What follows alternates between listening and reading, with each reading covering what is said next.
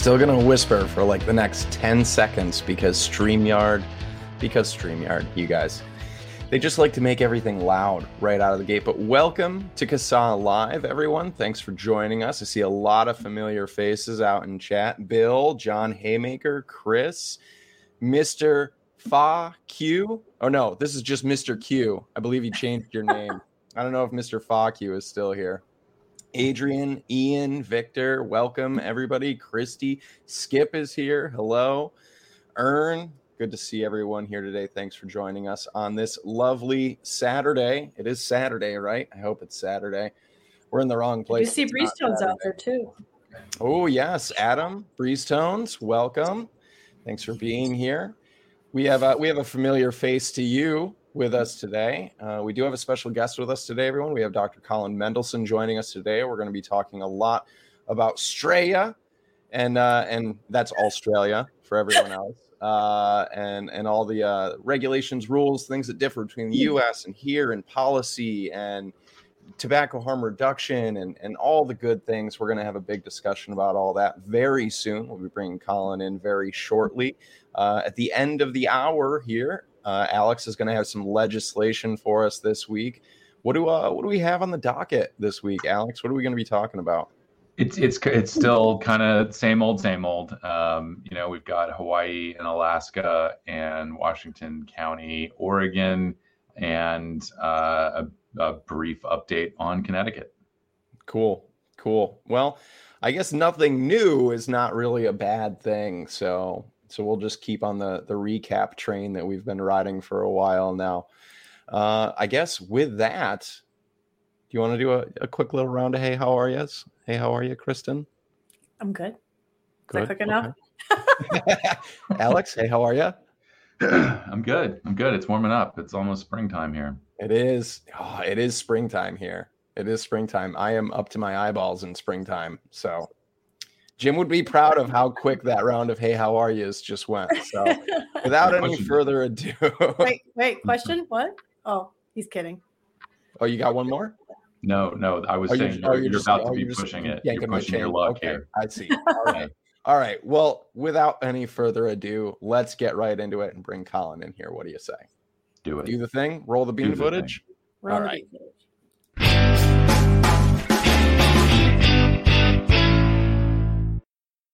Dr. Colin Mendelsohn, welcome to CASAA Live. Thanks for joining us this week.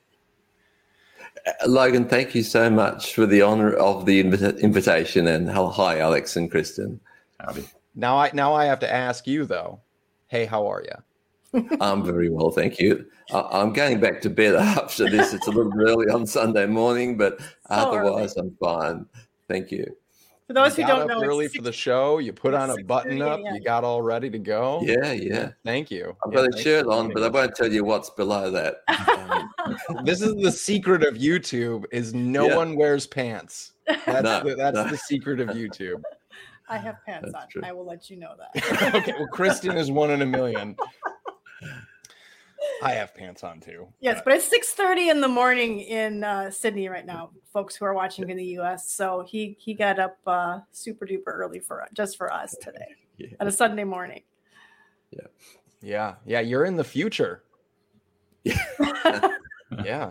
Yeah, I'm telling you, the future the future's not good when you get here. I'm warning you. It doesn't get any better. Well, I'm hoping that I don't even see Sunday morning at 6:30. I'm hoping that I'm I'm still vast, you know, quick asleep by then. Yeah, I hope so.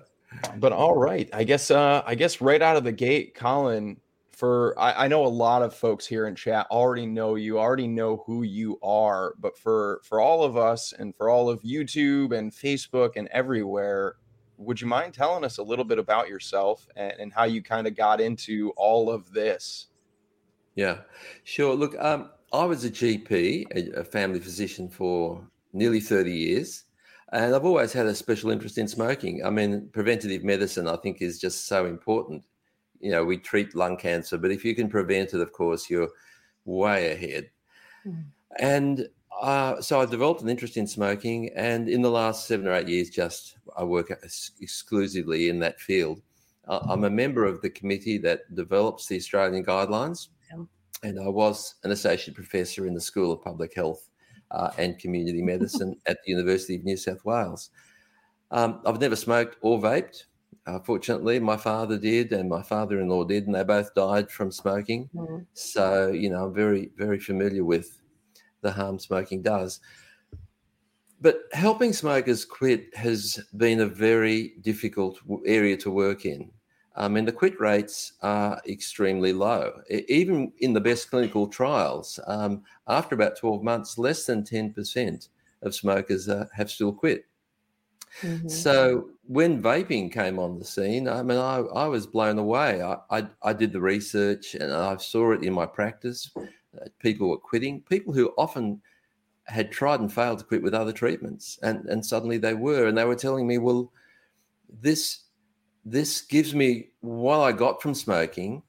It gives me the hand to mouth, the sensory effects, the social aspects of smoking, but without the toxins. And so I, I, became, you know, increasingly a supporter as I saw that it was working. And several of us, um, Alex Wodak, uh, Joe, uh, Joe uh, Kosterich, and I started the Australian Tobacco Harm Reduction Health Promotion Charity to raise awareness of vaping and other forms of tobacco harm reduction. Um, and that's been, been running for several years. I, I, naively thought that if you just present the evidence about vaping, which is very straightforward, I think, mm-hmm. um, then to the public and to the policymakers, well, people will embrace this as a wonderful opportunity to address what's still our biggest preventable health problem. But of course, there are many hidden motives, as you know, behind the scenes. There's all the politics and the ideology and the vested interests, um, the moral judgments about people using an addictive drug. Um, uh, there's the financial issues. We don't have an MSA over here, but we make a lot of money from tobacco taxes. And and so, you know, the opposition has been extraordinary in Australia uh, in spite of that. And uh, and that's one reason I wrote the book that I, have written recently be, to answer some of that misinformation um, that's out there, to, to, to, present the evidence. Uh, and, and also naively thinking that might make a difference to policymakers and anti-vaping people, but uh, you know, it's it's as you know, it's it's a long, slow battle. Yeah. We were all there in the beginning too. We understand that whole negativity yeah. of thinking, oh, they just have to get the facts. It's just they just yeah. don't know. And yeah. then when they do know, it doesn't change anything. And then you have to wonder no. what's going on here. How could you still look at all the stuff I'm looking at and not get it? Yeah, it. and that's the thing. And and what what I've discovered certainly through my work, and you're probably aware of this, is that they present certain narratives about vaping which are kind of appealing, like, oh, all the kids are vaping and oh, we don't know in 30 years' time what's going to happen. Uh, oh, it's just the big tobacco companies and everyone hates them. But what's really going on is behind the scenes. So you can't even argue with those issues because even though the evidence is so strong, what's behind it is, oh, we, we, we think people should just quit altogether, or it's politically too risky, or we don't want to lose the money, or we don't want to lose our jobs. Uh, they have vested interests, and uh, and I think and you can't really argue directly with that stuff, and yet that's what's going on. And you mentioned your book, uh, Alex. You want to bring that up? I put I just put the link. I just put the link. Oh, he's he's not going to do the screen. He's got your book. It looks like so. He's just going to pull it. Oh. And pull it up. Yay! Thank you, Alex. Thank you, Alex. and uh, we, we, we will put a link to that in the description and i just put it in the uh, chat as well and what would yeah, you say you. is this a is this more of a history would you tell our audience is this more of a history of the of the story of it or is it just an advice book for people who smoke what would what or is it both well look can i show you some a slide i mean i'll do the advertisement mm-hmm. first then we'll get that out of the way so sure. if you can take up show, show you if i can show you that slide that first slide yeah, so basically it's a book for smokers, vapors, health professionals, and policymakers. So it's actually eh, quite comprehensive. It's got it's very evidence based. It, it, outlines all the evidence for vaping based on on the research. Um, prices are there. It's available as an ebook. You can buy it on Amazon. It's printed in the US. Uh, you can buy it, and there's more information on that link. and on the next page, it just shows yes, basically, it looks at the evidence for vaping. So, is it, you know, what is the evidence for safety? Does it work? It looks at the myths about nicotine, which unfortunately underpinning a lot of the opposition. Then there's a section about a transition, how to transition from smoking to vaping. So, what do you actually need to do? Because I think it's mm. quite overwhelming for a lot of new vapors. So, it outlines, yeah, the devices available, the types of nicotine. Um, wow. uh, um, and I, I think, uh, I don't know if, I, I don't know if your section gets into this, but I did see Alex Wodak had, had posted, um, it was probably about a month or so ago, another thing for people to kind of be aware of is is what we experience when we when we transition from smoking to vaping. And by you know everybody sort of talks about how it makes your your mouth dry or you might wake up with a sore throat if you didn't drink enough water and some other things that, that so I, I don't know if you added that in there as well but yeah yeah. Yeah no we've got all the, all the pros and cons listed and and and the overall public health impact, of course, uh, from all of that is is positive. But uh, and the third part is all about the controversy. So why is vaping opposed in the US and in Australia? What are the real reasons behind the scenes? And then how best to regulate it, in my opinion, uh, what what's going to work to give it the most public health effect. Um, and there's all sorts of other issues like you know, people's autonomy to use something that harms no one else. Um, the yeah, the um, the whole human rights issue and social justice issue, and um, and and how yeah the, the regulation and what the future is and what people can do. So it's kind of there's something for everyone in there. Um, and final slide. Oh, this is just a a review from Neil Benowitz. So he's the the American guru and the the nicotine nicotine guru, and you know, I think basically it's it's basically saying it. Yes, look, this is evidence based, and I think it's a practical guide for for uh, non-smokers who, who want to find out more and make a switch. So th- that's the end of the advertisement. Thank you for the opportunity to to make aware aware of people aware of that. All right. So um yeah, that's fantastic. I re- I saw someone in in chat I was looking for and I I couldn't find it again. Refer to it as the Bible, basically. Oh.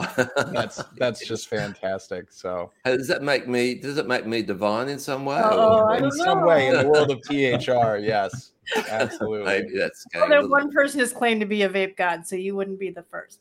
Um, although I did see somebody saying that they might get that and put it in their vape shops. They're asking if they could put it yeah. in their vape shops. So well, that, I, I, actually think it's an excellent idea to have at least one copy as a display model copy in the vape shop because people come in. I'm sure you get this in the US and say, well, but hang on, I've heard that this, this causes popcorn lung, uh, or I've heard this causes EVALI. And yes, they mightn't believe the vape shop uh, expert, but you know, you can say, well, here's a book here are the references, and and this is what the the experts or some of them are saying anyway. Yeah, yeah and we yeah. we never know in in the U.S. what they're going to count as being uh, making therapeutic claims because I don't know in some cases they you couldn't even say yeah. it doesn't contain tar. Oh, that's a therapeutic claim. Wait, what? Huh? Nope, can't say that.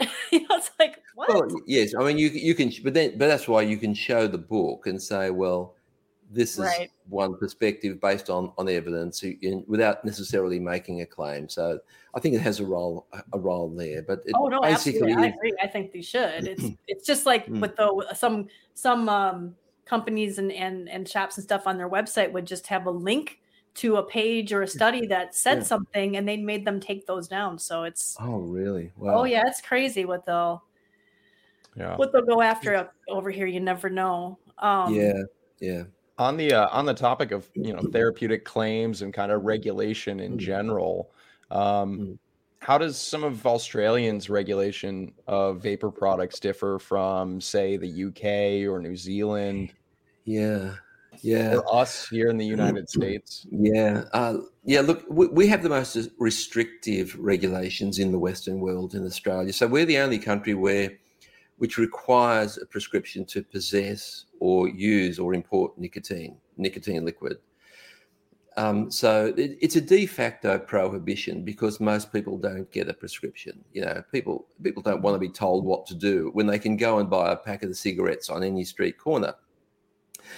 But th- there's almost universal opposition to vaping in Australia. Um, you know, or, or the, the, our, our, nine health departments uh, are opposed. Our medicines regulator, our peak health body, the National Health and Medical Research Council, um, are opposed uh, most of the health charities and medical organizations, even the, the medical organizations of doctors, are opposed to vaping. And um, what that, one of the problems that that creates is it's very hard to get a nicotine prescription because doctors are constantly being getting negative messages about vaping from the Cancer Council, the Heart Foundation, and so and and because the health authorities are opposed, they're reluctant to recommend it because of, you know there are medico legal issues then for them. So, and we only have very basic regulatory standards, um, which is a big disappointment. We should have something better for quality and safety and so on. Um, and you know they use the same arguments that they use in the US. So they use the oh the youth vaping epidemic, big tobacco, the unknown uh, health risks. All those same arguments are used as in the, the US. So, um, would you would you we have one that... organisation one organisation that supports vaping, and that's the Royal Australian and New Zealand College of Psychiatrists, because they see they get their patients better, and then they die from smoking, and they strongly support it.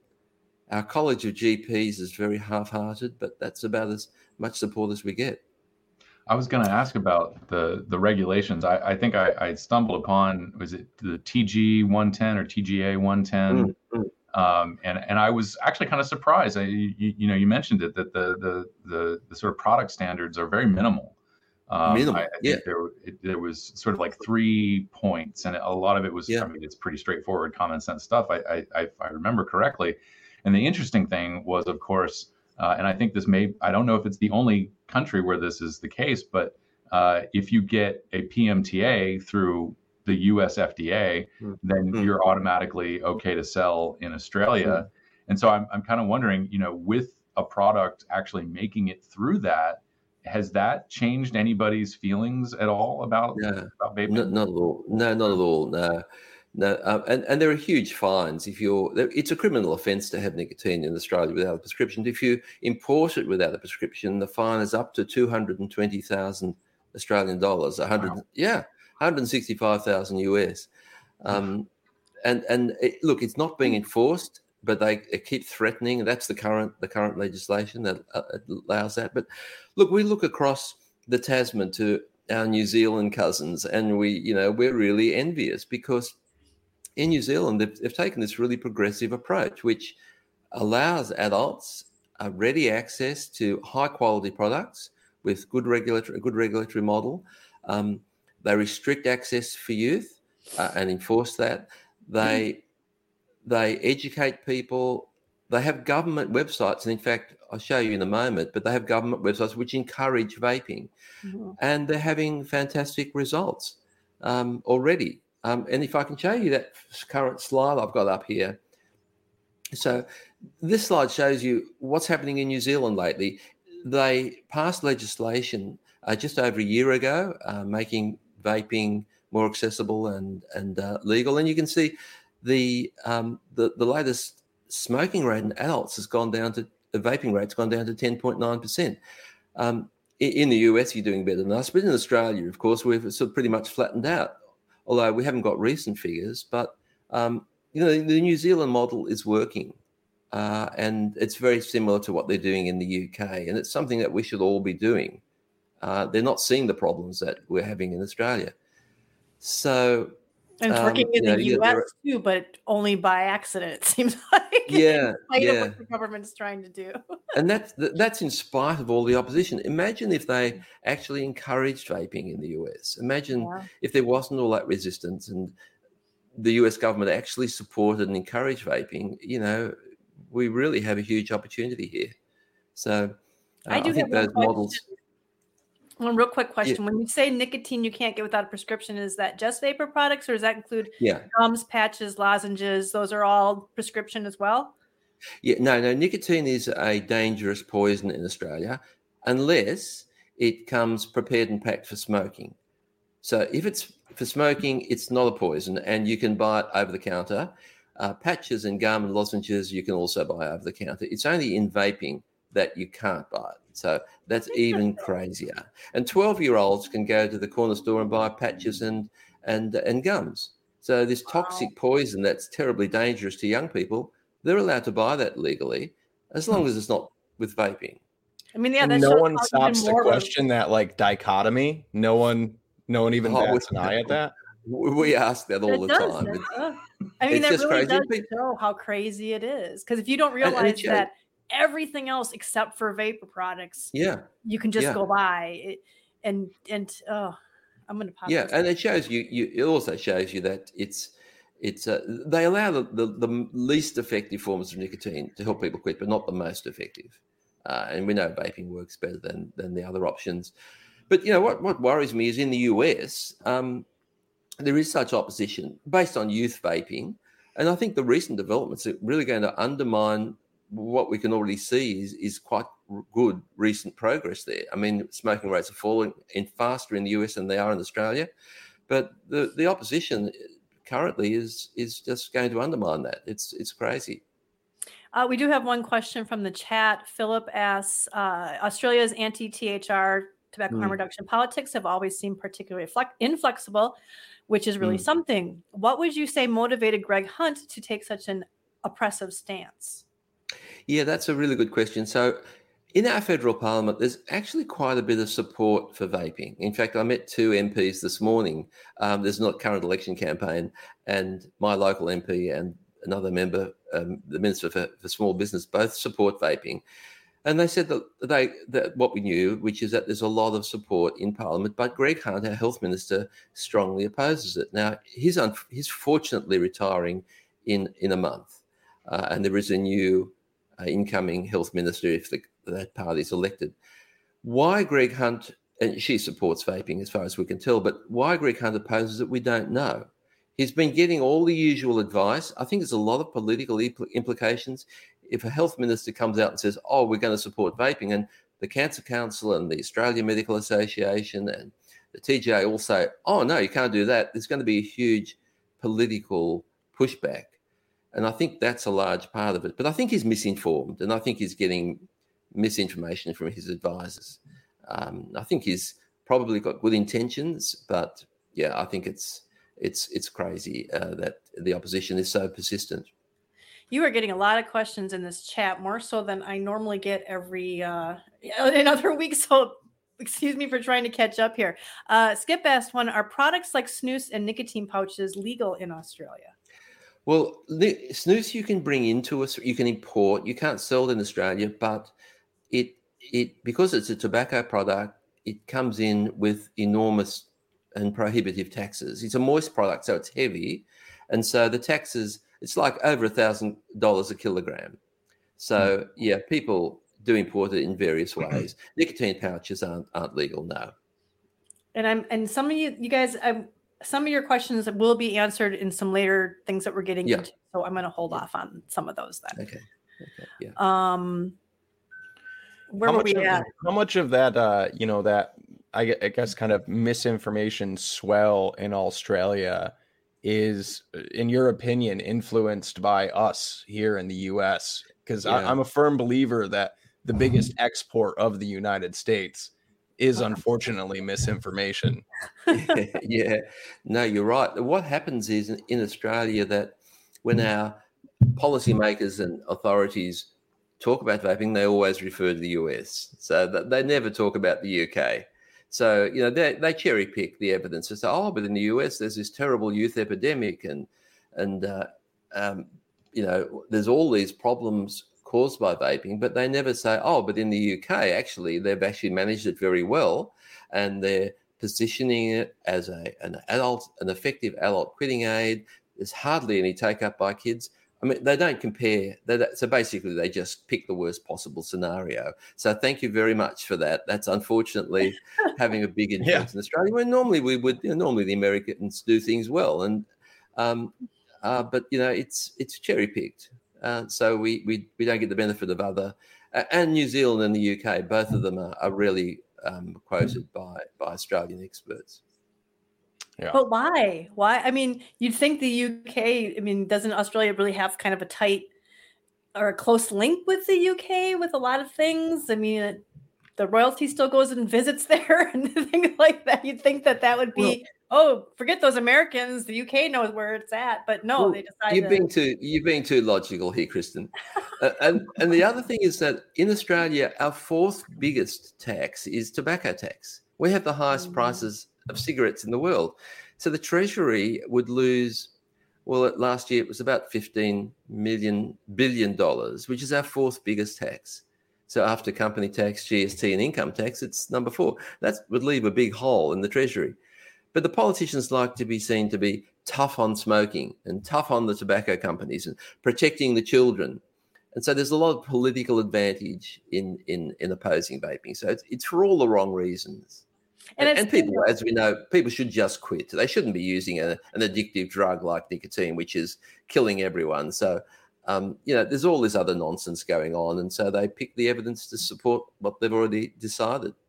Yeah. And it's so horrible that it's addicting kids for life, but adults should just quit um, yeah. because it's so easy to yeah. quit. yeah. we yeah, did yeah. a question earlier, and that kind of goes into what you were saying about that uh, or what if it's a question or comment but about the black market because I see lots of articles coming out of Australia and even New Zealand about a huge tobacco black market, and that same thing you'd think was going to happen with vaping. Yeah, well, we've got a huge black market because it's so hard for most people to get nicotine vaping products legally. Um, very few doctors will prescribe them. Um, it's just so easy to, to keep smoking, and um, uh, so, so what's turned up on the market is uh, these sorts of unregulated vaping products from China. So the kids are buying these products. So um, uh, gun pods, HQDs, uh, uh, QVs. Uh, these, are, these are just disposable 5% nicotine vaping products. Now, you can buy those anywhere. You can buy them from uh, convenience stores, tobacconists, on social media. Um, and they have high levels of nicotine and they're not regulated. So they come from China. We don't know what's in them, and no one's bothered to test them. Hmm. And the sale isn't being enforced. Now, the one good thing is that there are adults who are trying these products and finding, wow, vaping works. And then I see them and I say, well, actually, that's not a good way to do it. Why don't we try something that is regulated? So that just shows, goes to show ready access does help people to quit. But unfortunately, the kids are using them, and they're very high nicotine. Uh, there's a higher risk. It's like Juul. They're very there's, there's, a higher risk of addiction, although that's overrated. Yeah, but uh, unfortunately. Unfortunately, the opposition's weaponized this against vaping, and they're saying, "Oh, but all the kids are vaping," but they're not doing anything about it, and they're using that to say, "Oh, well, we have to ban vaping." But of course, it's the ban that's created this problem. If they regulated vaping properly, uh, in a comprehensive way and endorsed and and um, enforced the the sales with proper you know with licensing of retailers and penalties and loss of license they could they could deal with this but we all know prohibition doesn't work. And the black market if there's a demand and people find it hard to get something they will the black market will help them help out. And the black market doesn't respect age of sale. They're not concerned about the quality of products. And that's why we've got EVALI, of course. You know, if you don't have make it easy for people to have what they want, they're going to find other ways and do more harm. And the criminal gangs step in, and we we, we all know what happens. Well, and that's just it. Is that many of the articles I've read wasn't even about the vape vapor black market; it was about the cigarette black market because of the high mm. taxes and and how is how expensive it is to to smoke yeah. there, and that yeah. that both New Zealand and Australia have huge uh, cigarette black markets. And that's yes. the thing is if you know you have a huge cigarette black market problem because of your policies, do you really think you're and then they just say, well, this is not going to create a problem for vaping black market. No, it's like, but how do you how are you completely ignoring the fact that it is causing you a black market problem with your yeah. cigarettes? So yeah. you have an example yeah. right there. Exactly, and and there is there is a huge black market, and they're very distressed about that because they're losing tax. And so they have the border force, you know, enforcing this and and and and uh, shutting down farms that make tobacco. You can't pre- grow it in Australia. Um, they're doing raids on tobacconists and so on. But of course, that's only a drop in the ocean. Mm-hmm. But uh, it's not really working. Uh, but of course, they are concerned because they're losing income tax. And of course, if they allowed a vaping industry, they would make obviously a lot more money from that. As it happens now, what pe- most people do is they buy from New Zealand. So all the money is going to New Zealand. And a lot of the vape retailers have set up in New Zealand and they sell it back to Australia. So all the money's going to New Zealand. People are still getting their vaping products, and hmm. and it, you know, obviously we could do it much better. Yeah. yeah. But, it, but regarding the teens thing, though, are you seeing? Any like in the in the US they keep saying there's this gateway and that kids are going to you know teens are going to get uh, addicted to Juul because it's so high in yeah. nicotine um and then which is again questionable um but we're not seeing that. We're not seeing the, all these all these kids who were supposedly getting addicted for life on Juul as we're getting they're getting into the older grades we're seeing vaping going down. We're not seeing yeah you're not yep. seeing them te- the teens. So even with this high nicotine and all these flavors, none of these teens, you know, a lot of these teens that we think that who do go on to smoke or who do stick with the vaping, in the absence of vaping, would have been smoking. Exactly. So, exactly. So that's what I. That's what we, the point of. Okay, we get rid of all this vapor products. What do they? What do they think all these teens gonna are gonna do? Yeah. Exactly. Exactly. Yeah, no. So, so what, what the evidence is showing, and there've been a whole lot of studies recently, is that vaping is actually diverting kids away from smoking. So, yes, kids are trying vaping, uh, and, and mostly it's experimental, and most of them are smokers anyway, or they were to start with. And most kids who start vaping in the US, at least 80% of them were smokers to start with. So, for them, it's arguably a good thing. Mm-hmm. Um, but the, the evidence from a number of studies, certainly in the US and, and in other countries, is that vaping is actually diverting these kids away from smoking. Some might try vaping, maybe never would have smoked, and then go on to smoke, but many more are actually going uh, to vaping and not going on to smoking. And uh, in the US, there was a, a study done by Robert West and Martin Jarvis and um, I think Jamie Brown, and they found that less than 4% of kids who vaped had symptoms of dependence mm-hmm. on nicotine. And the Royal College of Physicians recently said, we can't see any evidence of a significant addiction problem. So these arguments are not grounded in science. No. And I think vaping overall is, is, is actually you know, I can't say kids should be allowed to vape, but I can say that the evidence shows that it's not doing them any great harm. If they do, yeah, because all this panic over flavors and all this panic over high nicotine, and neither one of those things really are causing yeah. anything. It's not causing more smoking and it's not causing more vaping. So, yeah, especially are they tracking that in Australia? The, the youth vaping oh, and no. smoking? No, no, just make no, claims no. about it. Yeah, yeah, that's right. I, have just got a slide up at the moment, but you, if you might like to show this one here, which I think is really important. I mean, this is this is a slide I make. I, am like Danielle Jones. I love making um, graphs. Um, Danielle, Danielle, love talk that. To, yeah, I sometimes talk to Danielle about that. But th- this is data from the, the, the National Youth Tobacco Survey, and it shows that in the blue line, the smoking rates in high schoolers, past 30 day smoking rates, were slowly declining mm-hmm. until 2013 when uh, vaping became popular. And after 2013, the smoking rate amongst high schoolers fell. It was one, 40% faster than when vaping became popular. And now 1.9%, uh, I'm sure you know this, of high schoolers vaped or uh, smoked in the last 30 days. Less than half a percent smoke daily. I mean, smoking is almost gone in kids. Yeah. Uh, I wonder if vaping has anything to do with that. I mean, you know, you can see on the red line the, the rate of vaping in the US in kids mm-hmm. uh, and how it's dropped 60% in the last two years.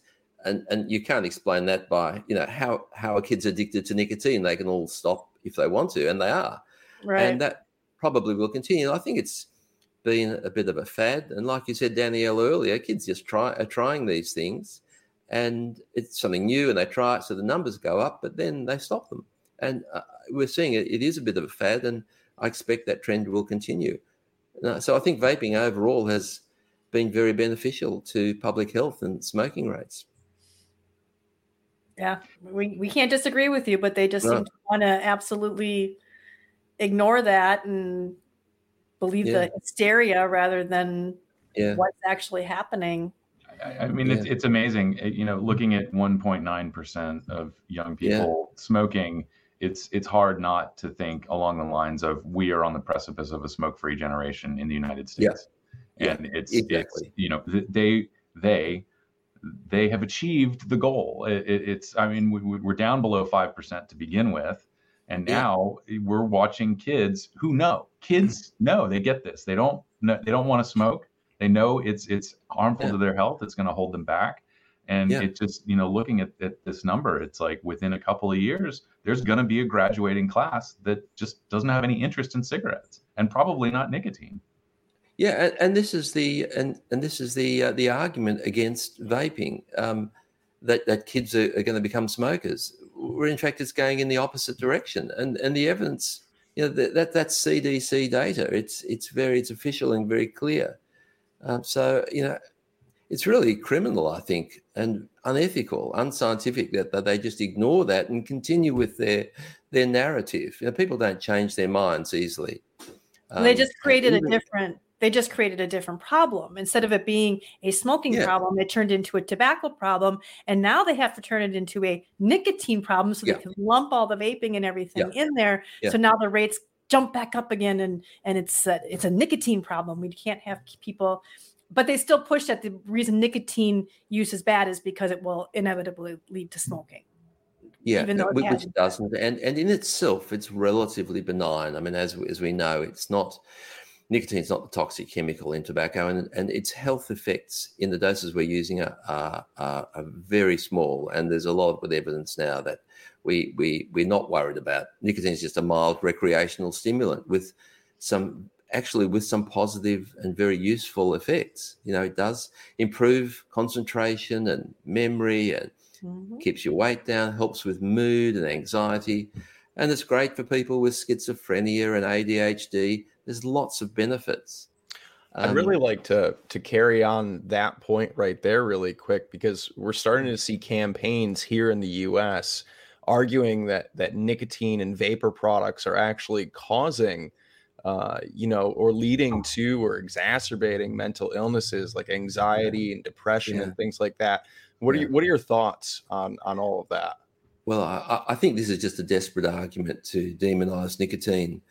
Um, you know, the evidence shows very clearly that nicotine reduces anxiety, it improves mood in the short term.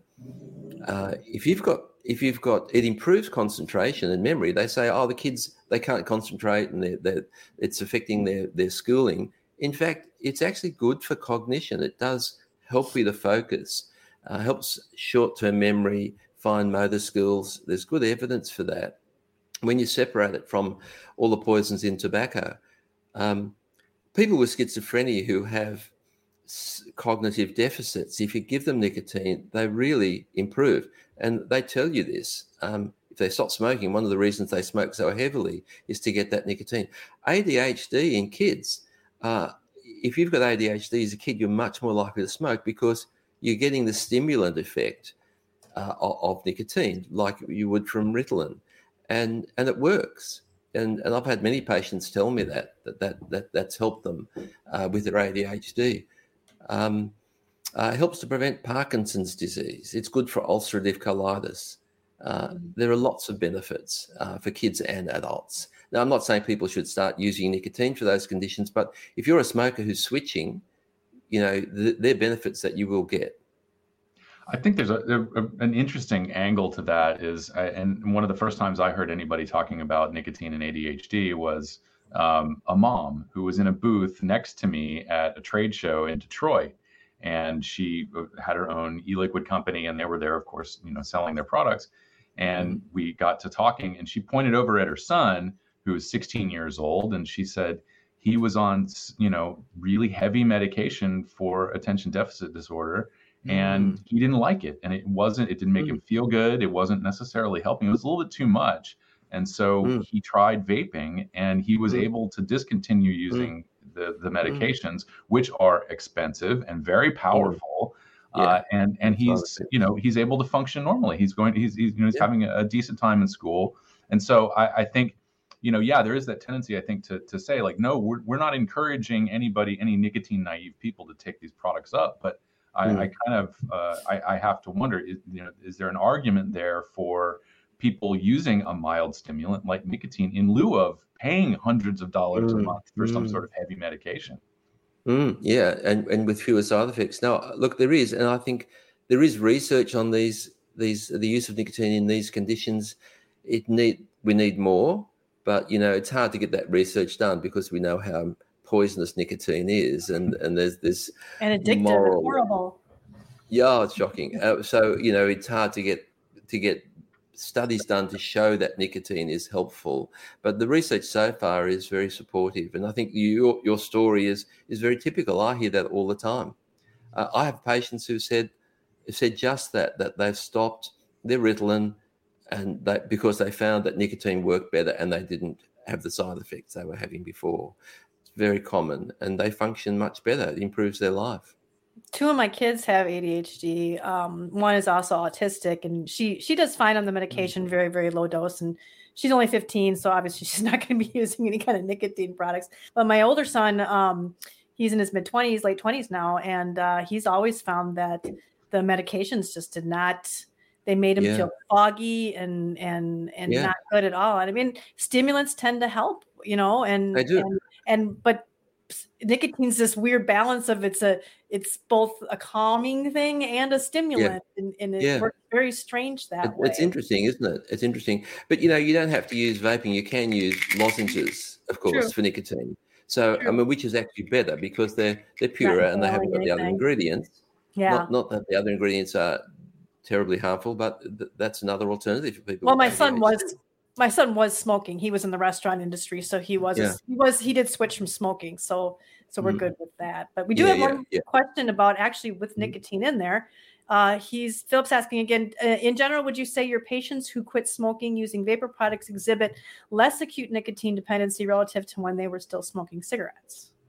Oh yes. Well, well, there's good research to support that. There's a whole lot of studies that show that, you know, when, when you measure nicotine dependence by by withdrawal symptoms, by various um, questionnaires, um, by, by just patient self assessment, that nicotine addiction is, is less, nicotine dependence is less. And that's because there are chemicals in tobacco smoke that enhance the addiction of nicotine, which are the uh, monoamine oxidase inhibitors mainly and, and others. But also, nicotine delivers is delivered more quickly from a cigarette, and it's that speed of delivery that enhances the addiction. So there's there's lots of reasons why, but there's no question that people find it easier to quit vaping when the time comes, if they choose to, than they do from smoking because of all that. And there are a lot more behavioral rituals associated with smoking that make it harder to give up. You still have some with vaping, but less. So yes, it's definitely a less addictive behavior. And like you said, there's it's not just the nicotine. I mean, they want they always want to blame the nicotine, but I know, and this is a story our, our our audience is very familiar with is my husband and I both switched to vaping at the same time. Once I got a mm. flavor I liked, I was good to go. Mm. I was fine. I was a hand mouth person. That's my mm, thing. Mm, I you know, so it doesn't really matter if I have high nicotine or low nicotine. I vape the same amount, so I do low nicotine because it I don't get woo um, yeah. get a little uh you know it can make you a little um sometimes nauseous or something if you get a little too much. But man, yeah. anyway, my husband, Right. My mm-hmm. husband, um, no matter what we did, we had super high levels of nicotine. We had he mm. was a menthol smoker, so we put a ton mm. of menthol in it. We tried all these mm. things, and he just felt something was missing, and he couldn't give up the smoking. Mm. And once he started using snus, which you know is going to mm. have some of those other nicotine-like yep. things, mm. yeah, the yep. alkaloids in it. Um, he, fine, he, he was exactly. able to give up the cigarettes because it was those alkaloids. So this whole idea yeah. that it's just the nicotine that people yeah. are dependent on is a myth. And I think yeah. that also that's a thing that the the anti-tobacco people have been pushing all along is that it's not that it's giving you any benefit, you're just trying to feed the addiction. And they just completely exactly. deny that we're getting any benefit out of it all. Yeah. And, and the only reason we want it is because we're addicted, which of course doesn't explain why we kept going back to it before we were addicted, you know, because we yeah. weren't addicted from the first one we had. So clearly there was a reason we went, mm, that's nice, yeah. you know. It's so, enjoyable. And and yeah. people should be allowed to enjoy themselves if they're not harming anyone else. Um, so that, that's one reason people do it. But you mentioned the level of nicotine in your device. Mm-hmm. So it doesn't really matter how much nicotine you have in the device. So what your brain will yeah. Yeah, but, but, your brain will titrate. Your brain will say, well, that's enough for me. So if you're using right. a strong nicotine product, your brain right. will say, well, after a few puffs, that's enough. I'm feeling a bit nauseous or it's giving me what I want. If you're using a low strength product, you'll use it more until your receptors say, hang on, we've got enough now. So it doesn't actually matter I'm uh, kind uh, of the exception to that rule, and I have yeah. a feeling there's other people. The only reason I know this is because I buy the same size bottle every time. And if I got a yeah. bottle of three milligram, it would take me a week to use it up. If I got a yeah. bottle of six milligram, it would take me a week to use it up. So I was going through the same amount in the same time period, but with higher nicotine. And I realized it was because I'm doing this. And and oh, right. and and so it's like and I, and I wonder why i was like not being able to sleep as well at night or i was feeling a little jittery or um, i'd get a little nauseous and i'm just like you know what mm. i'm going to lower my nicotine because i one of the reasons i went and i bought higher nicotine thinking i because liquid was starting to get really expensive now mm. because of all these the taxes mm. and the shipping mm. costs and stuff and so i would go to a higher strength thinking oh I'll vape less liquid, I'll go through less mm. liquid, spend less money, and then that way with a higher nicotine, and it didn't work out that way. Yeah. I yeah. as much. So for some people, it's it's yeah. that hand mouth, it's the it's the blowing. Think, you're the, absolutely right. Yeah, you're absolutely right. I mean, there's they're the two the two main categories when I you know assess a, a, a smoker for vaping or a vapor. You, some people don't need the nicotine Mm-hmm. So for them, and maybe you, you don't need the nicotine at all, or maybe a little uh, bit helps you. I've gone to, yeah, I've gone to zero. That didn't work either. Yeah, yeah, yeah. yeah no, a lot of people say that. But, but, but for others, it's just the hand to mouth and the sensory and the social aspects, and and that's all they need. So it is very individual. Mm-hmm. Um, but for most people who need nicotine, there there is a certain daily right. dose that they need, right, um, to give satisfy their receptors, right, and, uh, and it's a matter of working that out. Yeah, and I think for a lot of people that's the case, but I think I'm just one of those weird. And I, I still need my three milligram if I try to. And I've done zero because I've had to for insurance purposes for like a week or yeah. so, and it's super easy, you know, compared to if I just had to quit cold turkey smoking or yeah. whatever for three weeks, doing it to zero. But still, mm-hmm. by the end of that that time period, I'm like, okay, I've got my nicotine back. yeah. yeah. There is well, one. People in, yes, people enjoy their nicotine. It does have, yeah. have beneficial effects. So and I uh, don't have to not take, uh, Yeah, I don't have to take antidepressants like my mom did, you know. Um, yeah. Neff is asking, well, he's making a comment, but kind of a question saying, I hear it's as safe as caffeine as far as nicotine, but I've never seen any evidence to back that up. I hope it's true because it's a nice comparison. Do you do you believe it's as safe as nicotine? Yeah. Look, or as uh, um, caffeine? Sorry. It's caffeine. Look, um, yes, I haven't seen a lot of evidence. The Royal Society for Public Health in the UK says it's no worse than caffeine. So there are small effects of nicotine, but you know, biologically, it does put your blood pressure and your pulse up a little bit briefly. Mm. Um, it does it does uh, increase the risk of having a, an irregular heartbeat in people who have heart disease. It does have an effect on on blood sugar levels, but look, to be honest, they're they're really very mild, and I, I think it's very similar to caffeine. I don't, you know, there aren't major concerns about uh, using nicotine uh, at, at, the doses that we're talking about. So, no, I haven't seen a lot of comparisons. I mean, I've certainly read repeat reports of experts saying it's no different. More people are addicted to caffeine than they are to nicotine, not addicted, dependent on caffeine globally than they are to nicotine. Um, and there was an article by Karl Fagerström about that. He was looking at um, dependence, popular dependence forming drugs. And he said, well, nicotine, caffeine is the most widely used dependence forming drug in the world, and no one's worried about that. But nicotine, which is very similar, uh, everyone jumps up and down about. And really, yes, I think the different there are very small differences. Other than yeah, the delivery sure. system, if we had been smoking tea, we'd yeah, be having an epidemic of heart disease and stuff from the smoke yeah, from tea. You know, it's just exactly. the delivery system. Exactly. sure. And we we glorify caffeine though.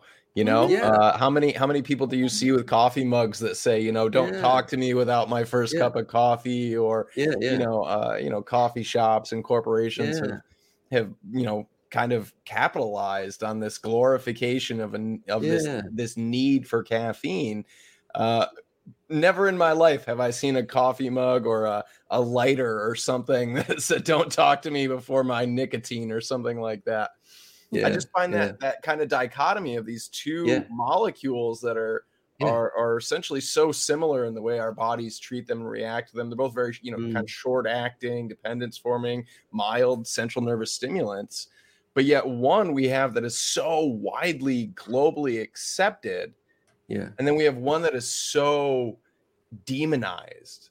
Yes. And and I think and Chris makes like a really that. good point. Had we been, you know, smoking tea or or yeah i don't know boofing coffee beans or something like that it would have been a whole different argument there yeah yeah well, look it's at been, moms and their glasses of wine. And everybody thinks it's just so cute. Sure, yeah, yeah, you know? yeah, yeah. It's interesting, isn't it? Nicotine's been demonized for decades, and it's still misunderstood by lay people and by medical experts. I mean, there was that recent study in the US that found that over 80% of doctors uh, strongly felt that nicotine causes cancer, heart disease, and lung disease. I mean, we've just developed this perception about nicotine because it's been associated with smoking, and it's collected all the the negative views based on on that when actually it's just one small part and a relatively uh, benign part. And now they're, I now I think they're intentionally doing it because they know with smoking going down that they need another villain and now they're yeah. reinforcing that and so even with things like the uh, the very low nicotine uh, cigarettes people are like oh yeah that's a great idea because nicotine's so yeah. bad you know yeah. I mean, I'm sorry, Alex. You were starting to say something. Yeah, well, I, a couple things, and, and I, I, I, may be changing the subject uh, moving along here, uh, mm-hmm. but also I, that that 80% of, of clinicians, I, I, think, or doctors, mm-hmm believing that nicotine causes cancer. I think that's gone up. The first time uh, I had heard kind of a shocking mm. number about doctors that believe uh, nicotine causes cancer was at uh, FDLI in, in DC. And I think Mitch Zeller actually uh, had talked about this and, and that this is a huge problem and we need to correct these misperceptions.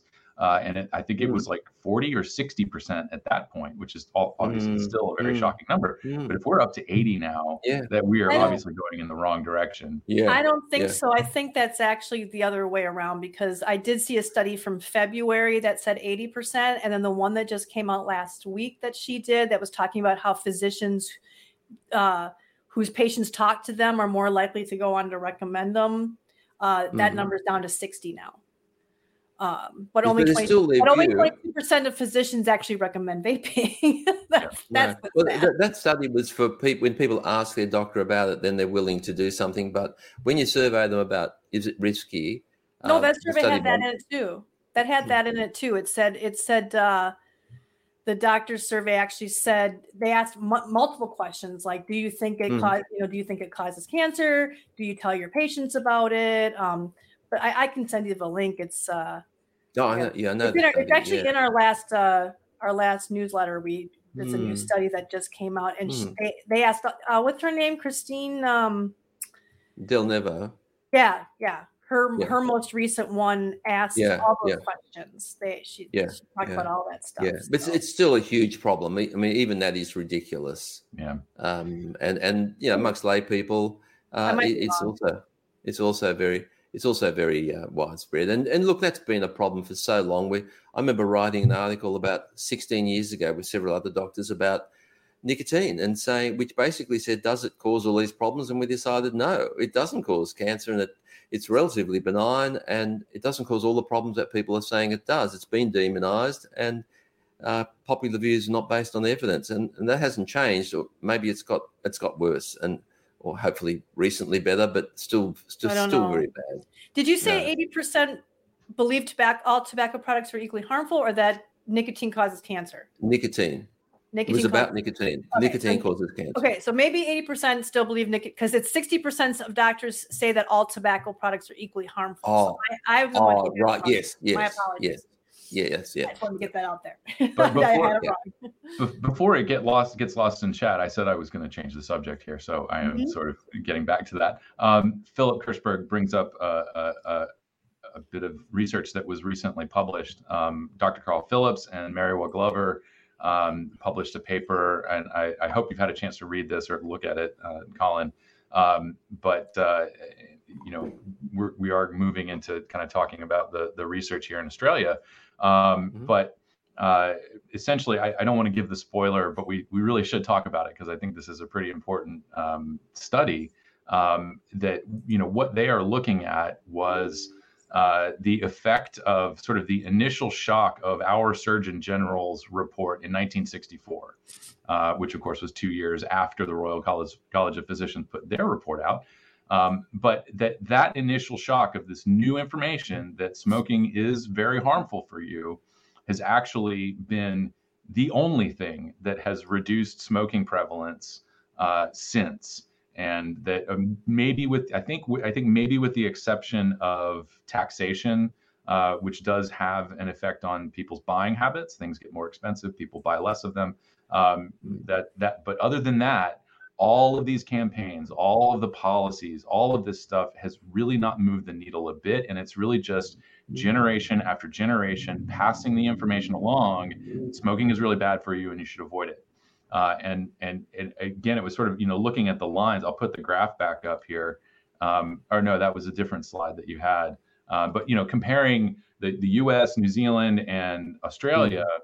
Um, you know, we have these. Australia has kind of a flat line.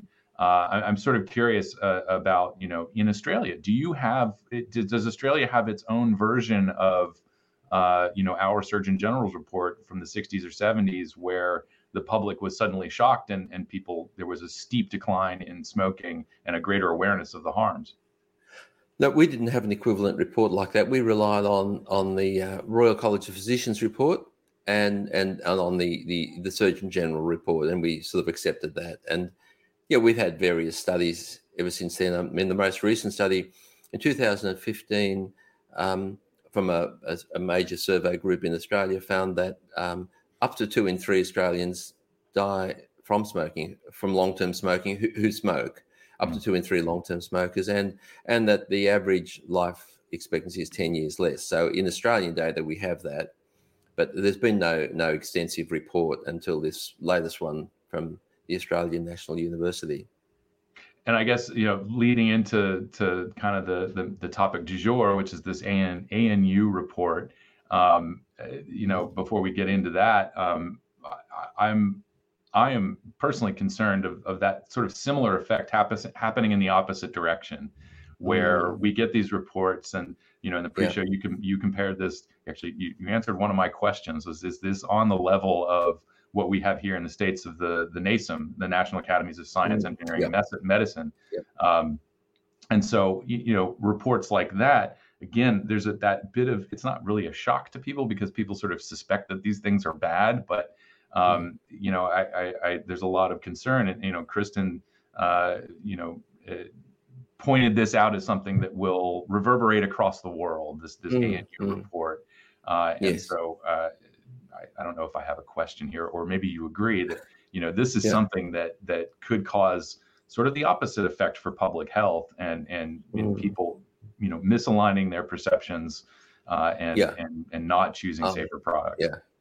Well, so, so what we're talking about is a report by the National Centre for Epidemiology and Public Health at the Australian National University. Now, this was published just a couple of weeks ago. It was commissioned by the Department of Health, which is anti-vaping. Um, now, the problem with this is that when this was first commissioned, there were no terms of reference given. And people actually asked the minister, what are the terms of reference for this report? So, what are you actually looking for? And the minister basically said in Parliament, well, there were no terms of reference. So, basically, what they've done is said, here's uh, three quarters of a million dollars, do us a report on vaping. Now, they may have given instructions, and we don't know what they were, and we've actually asked for freedom through freedom of information to find out what their brief was. But what came out was basically a review of all the harms of vaping.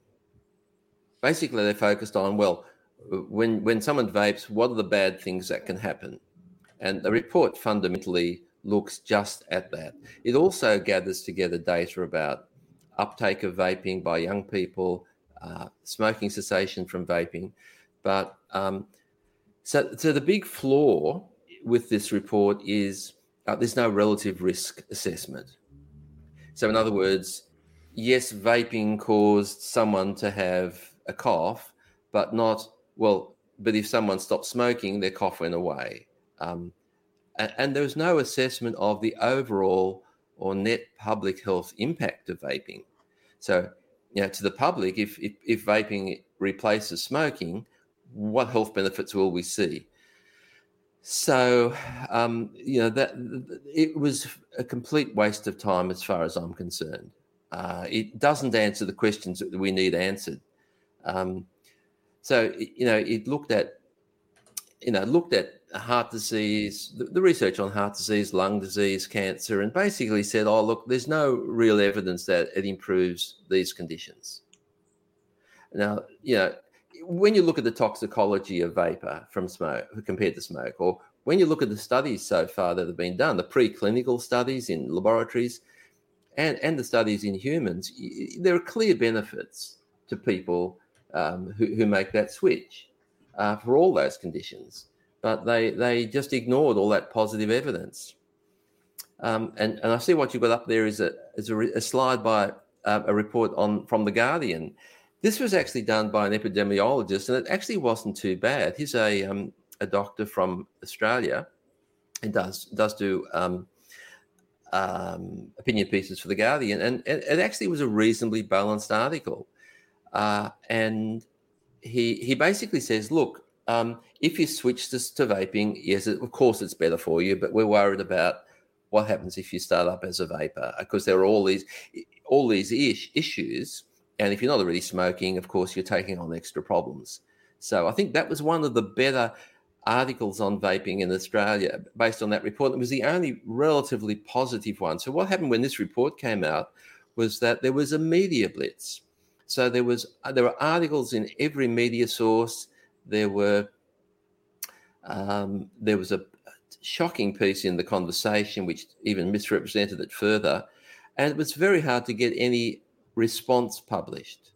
Uh, we had responses rejected, um, and uh, you know the, the media's gone to town with this ANU report and has kind of taken their messaging and basically said, "Well, look at all the harms from vaping. Isn't this terrible?"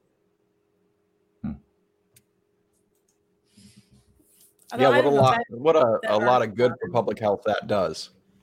Yeah, yeah, yeah. yeah. Uh, I think if I can tell you a little bit more about the report, for example, it's it. There was a report and a meta-analysis on smoking cessation, and they concluded that there's limited evidence that vaping is more effective than nicotine replacement. Um, hmm. I mean, they did a meta-analysis of randomized controlled trials.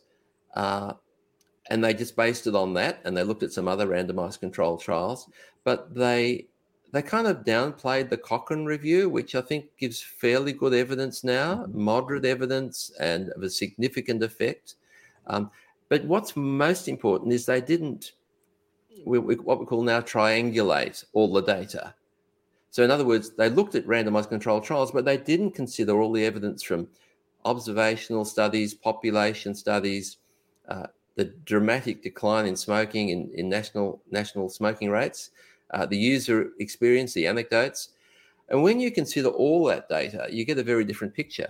And as as um, experts like Marcus Munafo says, who's the editor of Nicotine and Tobacco Research, to make an assessment, you really need to look at all the evidence because some evidence has certain benefits and disadvantages.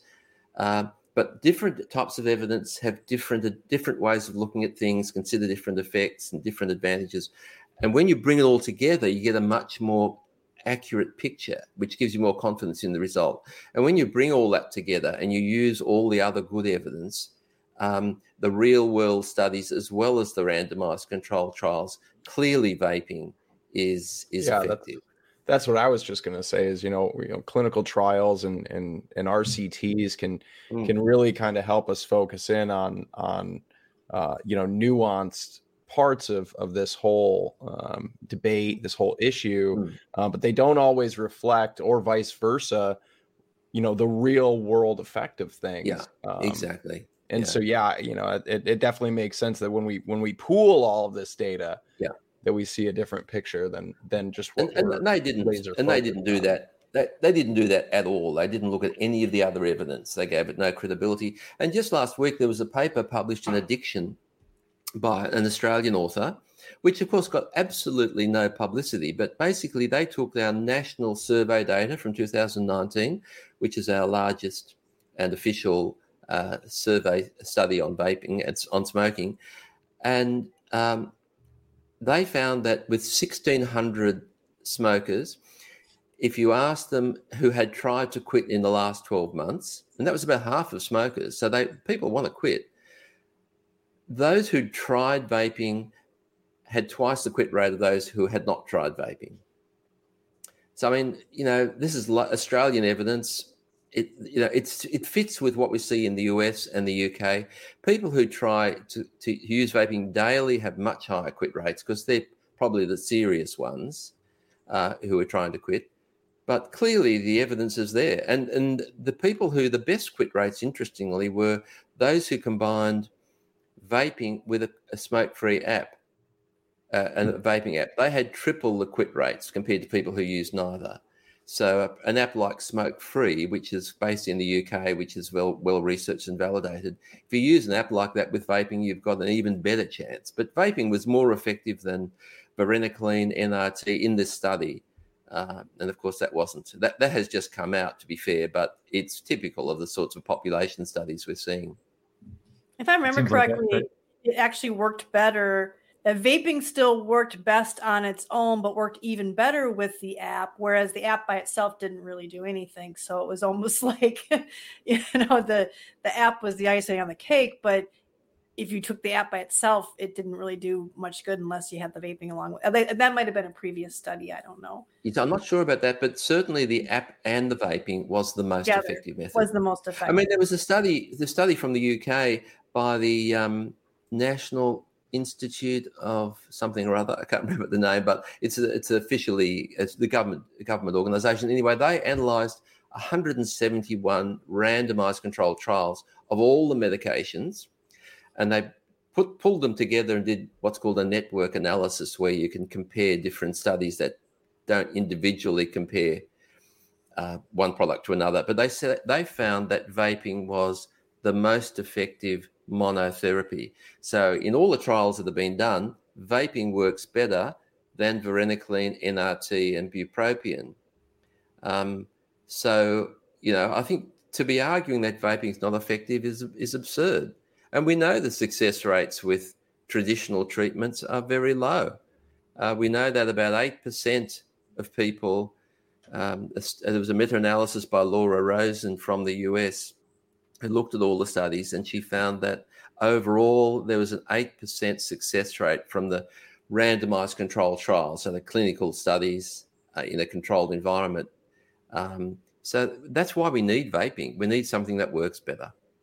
Sure. And I want to re highlight here what Neff said, um, just to kind of, I guess, piggyback off of, um, you know, vaping along with the app a lot of folks uh, who have who have quit with vaping say the exact same thing. Neff here said what really did it for me was vaping plus community, and mm. you know although uh, you know maybe the the sense of community isn't as formal uh, as a as a quit smoking app, it is it is that social support.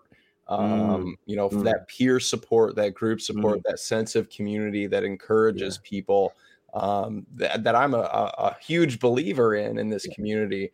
Um, and, yeah. and, it's it's really um, I think that's one of the things we're losing a lot as these regulations go forward. At least, mm. you know, in my personal experience, the vape shop was my first vape community. That was the first place that I would go spend a lot of time in and, and have that support, see yeah. other people, hear other success stories, get that encouragement. Mm. Uh, and you know, here in the U.S., we're we're definitely losing a lot of vape shops. Um, mm. And in Australia, I'm I'm assuming that that that sense of community, in person community, has got to be um, suffering as well. Yes, it is. Look, the vape industry is struggling at the moment. One of the reasons is the the disposables. So people are buying disposables and they're not buying. They're coming into vape shops saying, "I want to buy a nicotine disposable. Do you have them?" And they get dozens of these people a day, and they're not buying the regular vaping products. Um, there's also been COVID, so people, there's been less foot traffic, sure. and yeah. all the restrictions based on the prescription. So yes, right. vape shops are struggling, and it would be a disaster if we lost the vape shops because, as you say, they provide a great service. They give emotional support, encouragement, uh, they validate vaping, and and we need them to support people.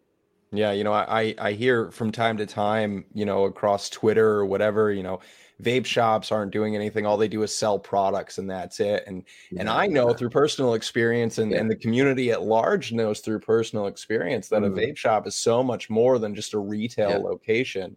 Uh, you know, like you said, it's a it's it very much is a service to the community uh, you know that the people inside are, are are going to welcome you in and, and help you embrace this this transition and this change and this switch uh, to something much mm safer for you and and yeah. and that was my my first community was you know a vape shop uh, just yeah. two blocks up the road from me, uh, which yeah. unfortunately, due to all these these restrictions and COVID and everything mm else, uh, mm has since closed, which is just a you know a knife through the heart. But um, yeah. But yeah, I mean that was that was the first that was really truly what did it for me and and it was a you know I was able to go down. I mean when I when I first switched, it was almost a daily thing for me to visit the vape shop and and yeah. talk about things and and um you know, kind of talk shop, troubleshoot different products, mm. find the things that mm. I enjoyed, and and that sense of mm. community mm. there, and the stories that I would hear. You know, I would walk in, and there would be, mm. uh, you know, a, a seventy year old woman who had quit mm. smoking two years ago with these products and stuff like that, and it, it was yeah. just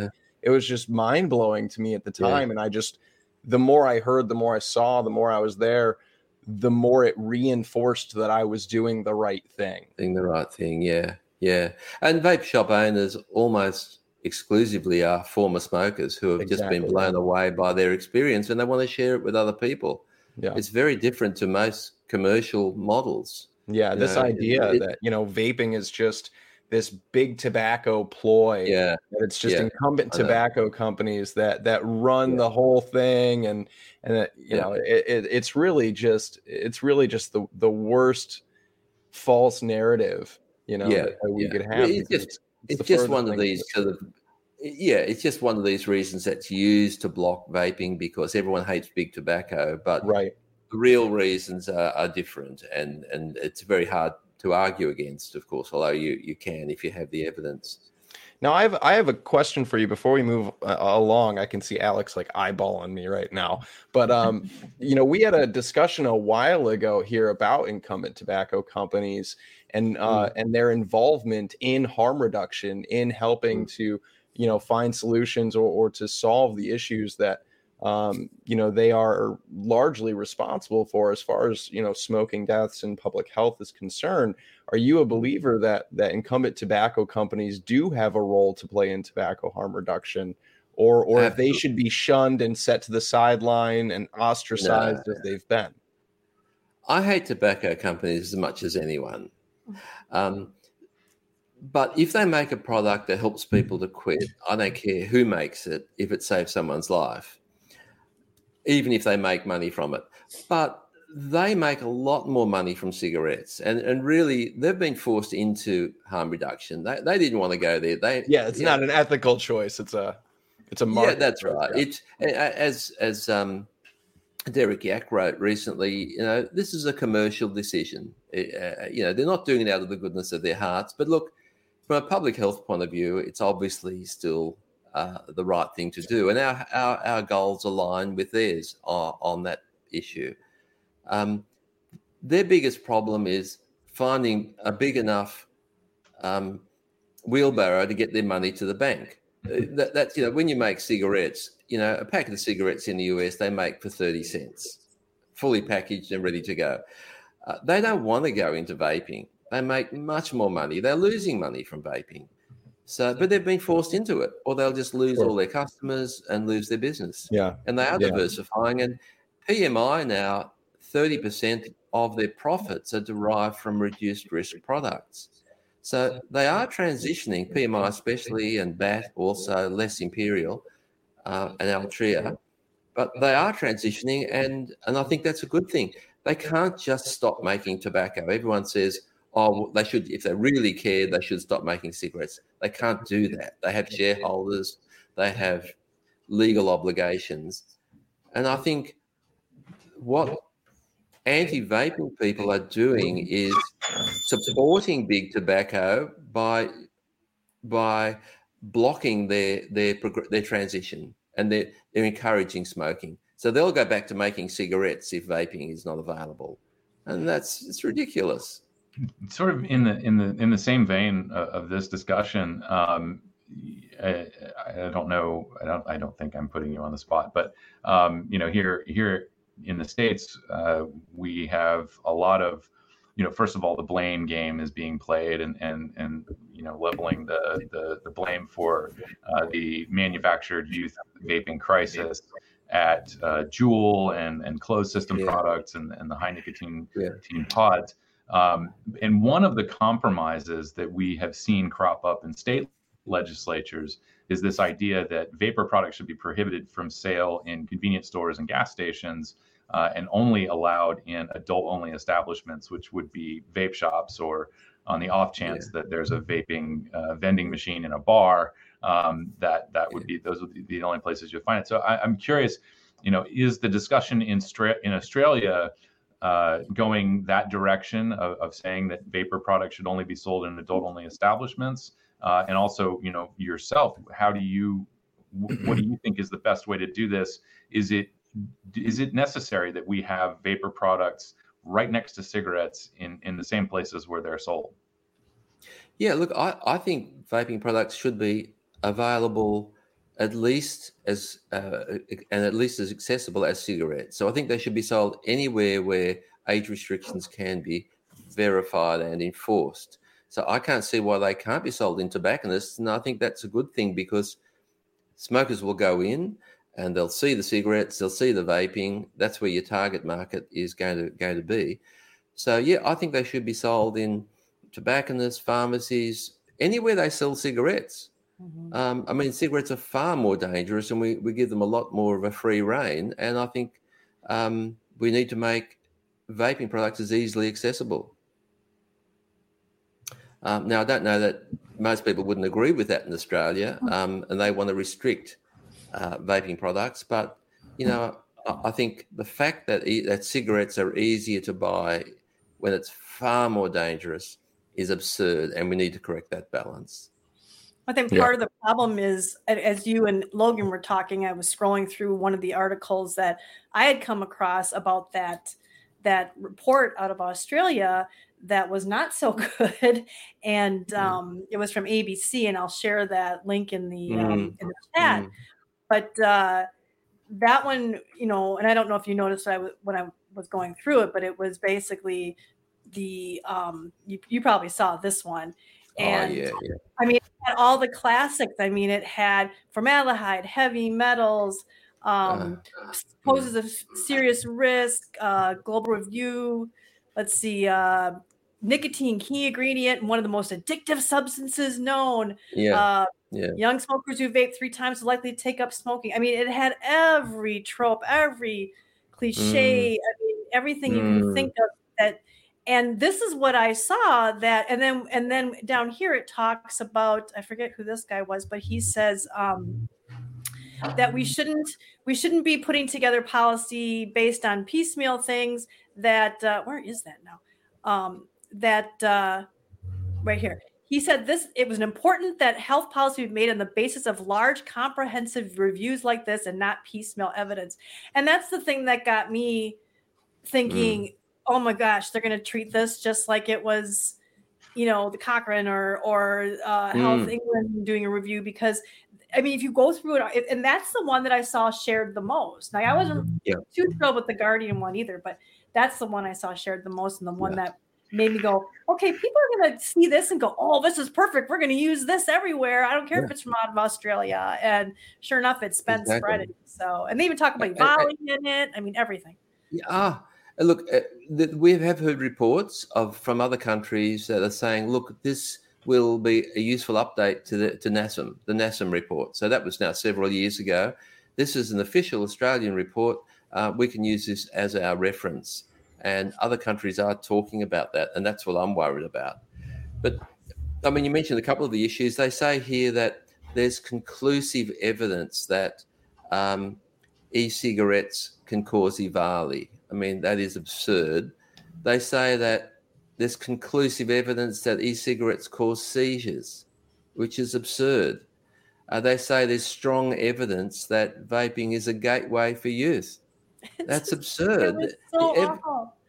It's so awful, and and because the government commissioned this report and it's from a respected university department, unfortunately, people are going to say, "Well, you know, w- what would Kristen know?" Professor Banks has said this, and uh, she's an expert. So you know th- th- that's why this is so bad, and that's why we are writing a critique of this report with the evidence. But you know, getting that published is, is another matter. It's, it's very hard. The medical journals in Australia won't touch it. Um, so we're going to look at ways to get this published to challenge some of this. Uh, the adolescent brain. Here's another one. Uh, you know, it, the, the it, it, nicotine harms the adolescent brain, produces cognitive harm and memory problems. Uh, when really that's only in rodents. And if I can just show you one of my slides, this one here, sure. if you want to just show up this slide now.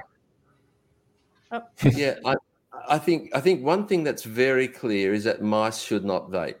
Yep.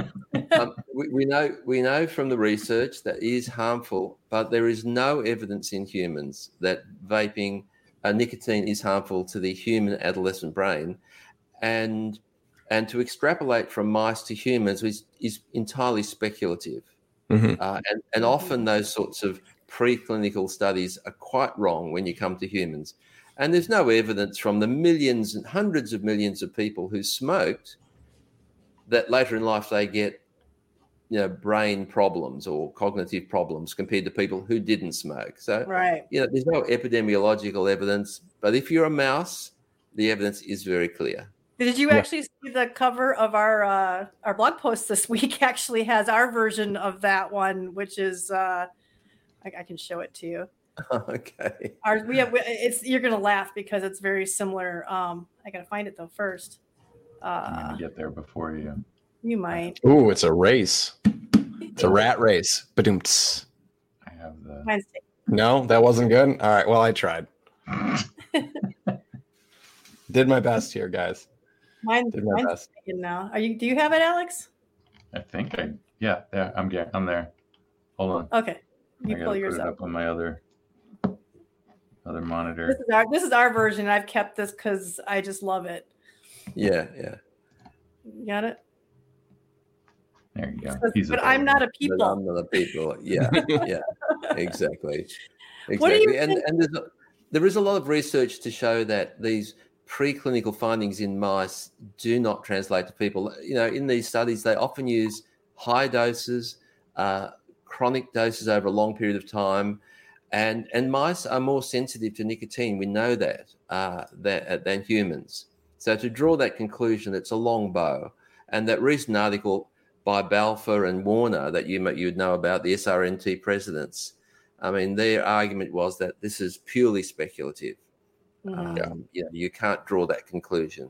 There's also just so many issues with with rodent studies in general. Um, just just given you know the the problems with with these rodents that are um yeah. You know prone to cancers and prone to mm, diseases yeah. that are inbred that are yeah, you know all sorts of issues um and then when you know we we you know pump their cages full of vapor and we we you know yeah. burn heating elements and all of these yeah things. yeah yeah yeah yeah and then yeah. we say look how conclusive the evidence is yeah, you know and it's it's really just it, it, it's really just it's really just awful in general. Yeah. It, doesn't paint any kind of a clear picture. No, you know. it's it's it's very misleading. But the anti-vaping brigade lap it up and uh, sure. and they get away with it because yeah. there's there's at a fish at some level there's a lot of support for that.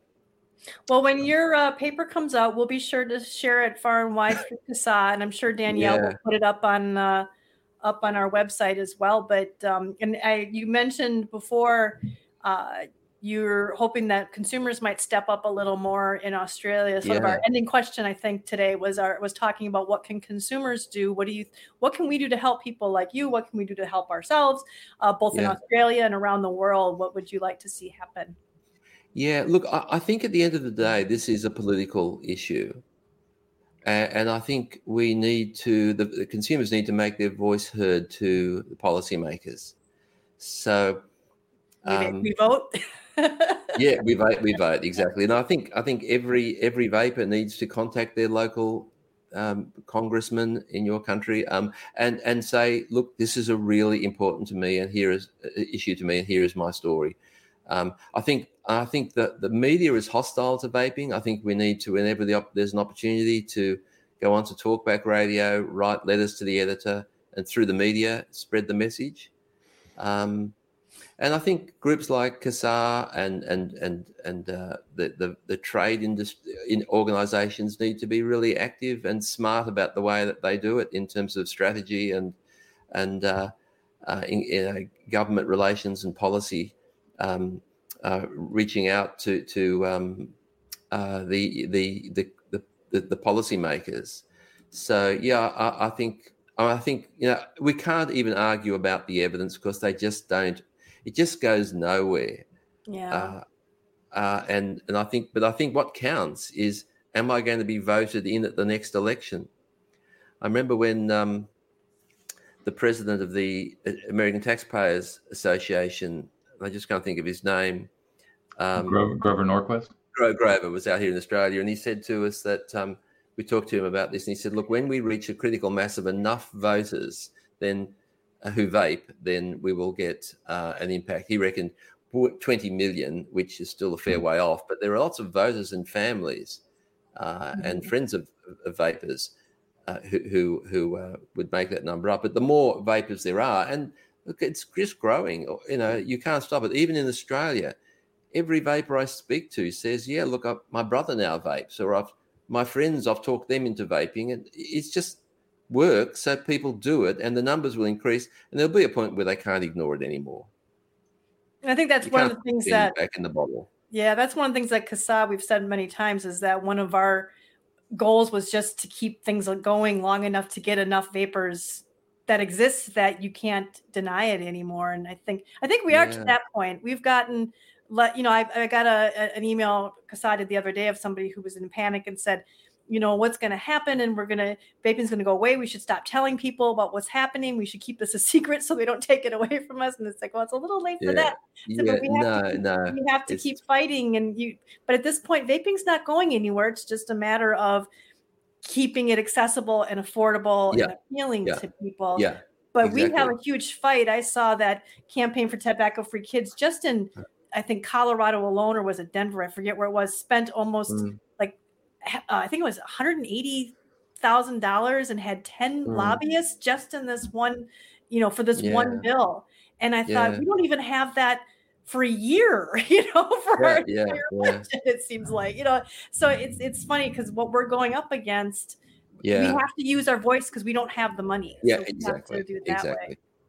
I've got a great quote in my book, which I might just read to you. It says, "The Nobel Prize winning physicist Max Planck made the following depressing observation.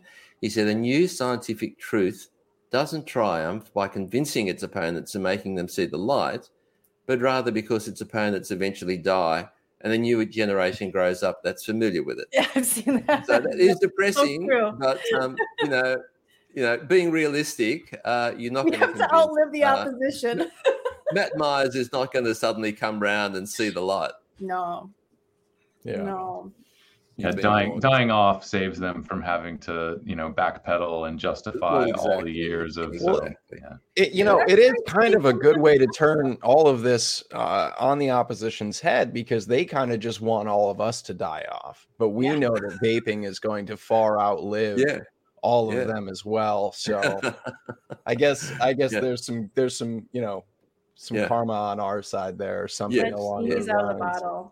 Hey, we've but, outlasted yeah. like Glantz is now retired, and yeah, um, yeah. what's his face from the FDA? He's not going to be gone. You know, so I mean, slowly but surely, we're just got to outlast them. We, outlast them. If we live long enough, we may we may yet see vaping become you know acceptable.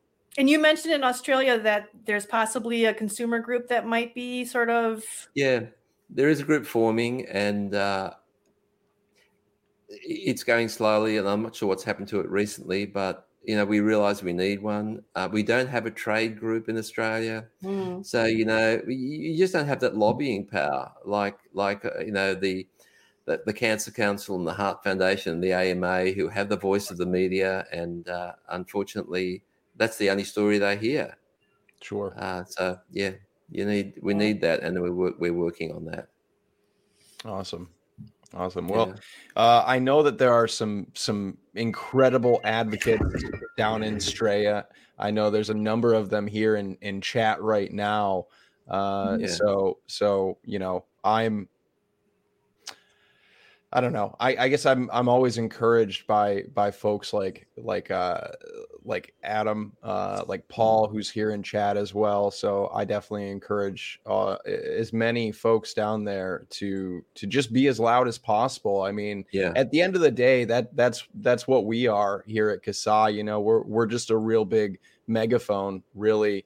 Yeah. Um, for, for all of our members, for for all of the consumers here in this in this country, uh, to just be loud, to just finally be heard.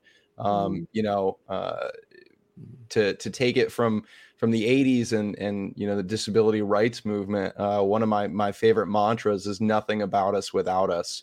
Uh, and it, it, it, mm. rings true in, in so many yeah. you know areas whether we're talking about uh, you know smoking and tobacco policy or, or the broader uh, drug policy and, and, drug harm reduction movement as well um, you know, we all deserve to have that voice and to be mm-hmm. loud and to be heard and to have a seat at the table and be mm-hmm. represented where we often are not.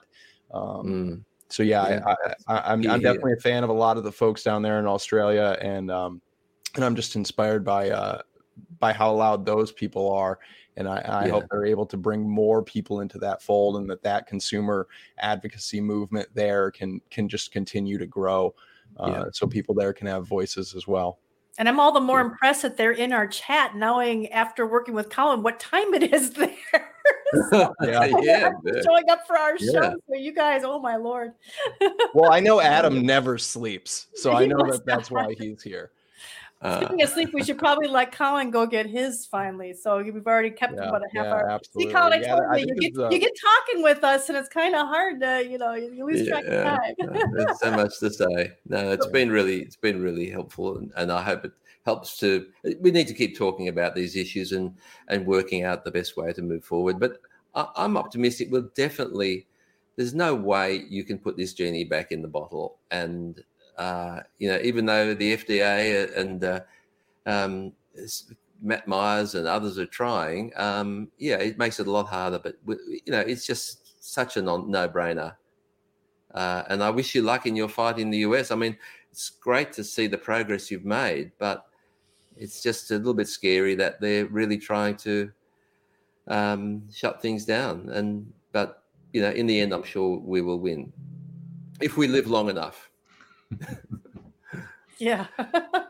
Okay. Well, yes, you Colin, so the hero of early morning show. Oh. okay. You should see me when I'm awake. it's even more of a powerhouse. Yeah. Good Lord. Okay. Well, look, well, thank, thank, you so you. much for having me on. It's thank been you. lovely you. talking to you, and uh, I wish you all the best in hmm. in your um yeah in your struggle. we'll definitely have so to have you back again. Definitely have to uh, have you back. Very again. nice. And don't forget, Stop smoking, start vaping. Yes. Yes. Yep. The link oh, is in the book. description. Yeah, there it is, right there. Oh, thank you. Thank you. Okay. All right. All right. Thanks, guys. Thanks, nice to meet you. Yeah, Thank you. Thanks, Bye bye now.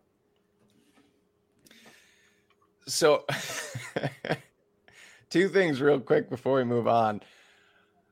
We need to explain the Church of Our Lord and Vapor to Logan. I don't know what this means. I don't know what this means, but you're welcome to explain it to me. Uh, and real quick, you tagged me on Facebook. I'm like the worst person to tag on Facebook ever because I, I, Twitter, I Twitter, don't get go on Twitter. Facebook. I log into my Facebook once a week to pull this this link for this stream to put into our SoundCloud description, and then I run and I run as fast as I possibly can. Yeah, that was a fantastic conversation with with Colin. I'm I'm really happy that he he was able to to climb out of bed and, and join us for this. And I hope he's able to get some more sleep. But that's uh that's our that's your cue, Alex. Are you ready? Is everyone else here ready for a little bit of legislation? Go for it. Do the thing? Okay, Do let's the- do the thing.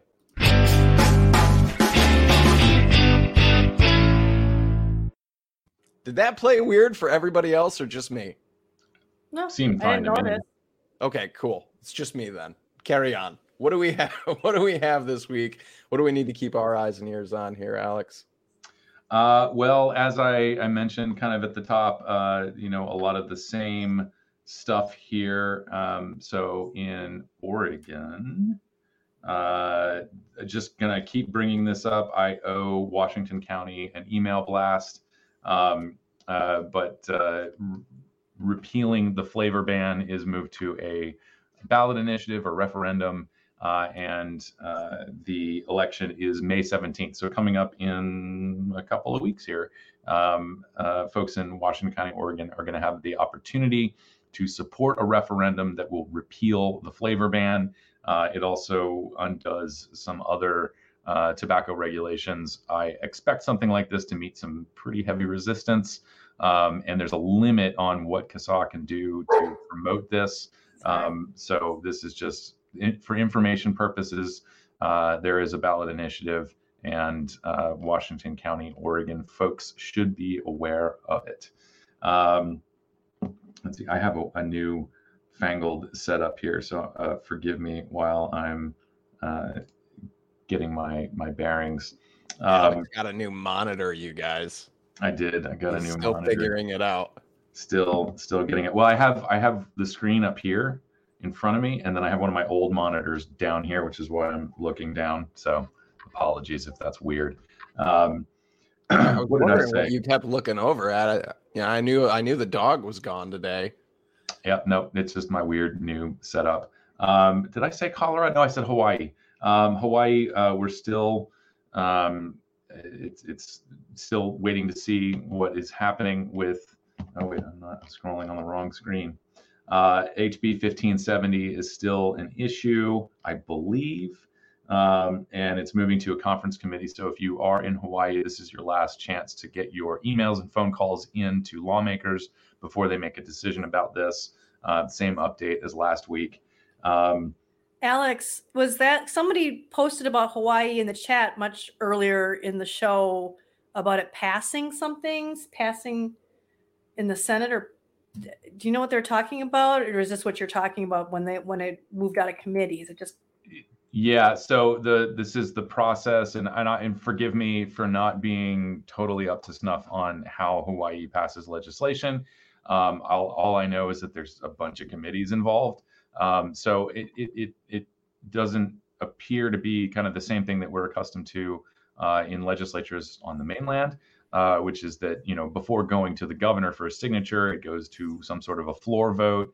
Uh, joint committees tend to sort of be the decision makers for the entire legislature sometimes and so that's as, as i understand it perhaps this is what they're talking about it is passed through that joint committee and is now going to a conference committee and the conference committee will have the final vote on whether or not this goes on to the governor for their signature um, so that's where we're at it's still waiting uh, for the conference committee and uh, the, a decision is expected this coming week uh, so uh, again, if you are in Hawaii, this is the time. If you haven't already, even if you have sent your messages in, take advantage of uh, the you know our platform and uh, uh, get your messages in. so Christy said, it, yeah, Christy says it passed the Senate, but that's the Senate committee it passed. I believe so, and that was a joint committee. So it was, um, and we have these in uh, kind of the latest updates and um, uh, uh, history. Uh, it was the Consumer Protection. I, I, forget what the acronyms and the Ways and Means Committee. So these two committees together passed it, and then it goes on to the conference committee, um, which I believe is made up of both representatives from House and Senate um, and and then they will have the kind of the final say.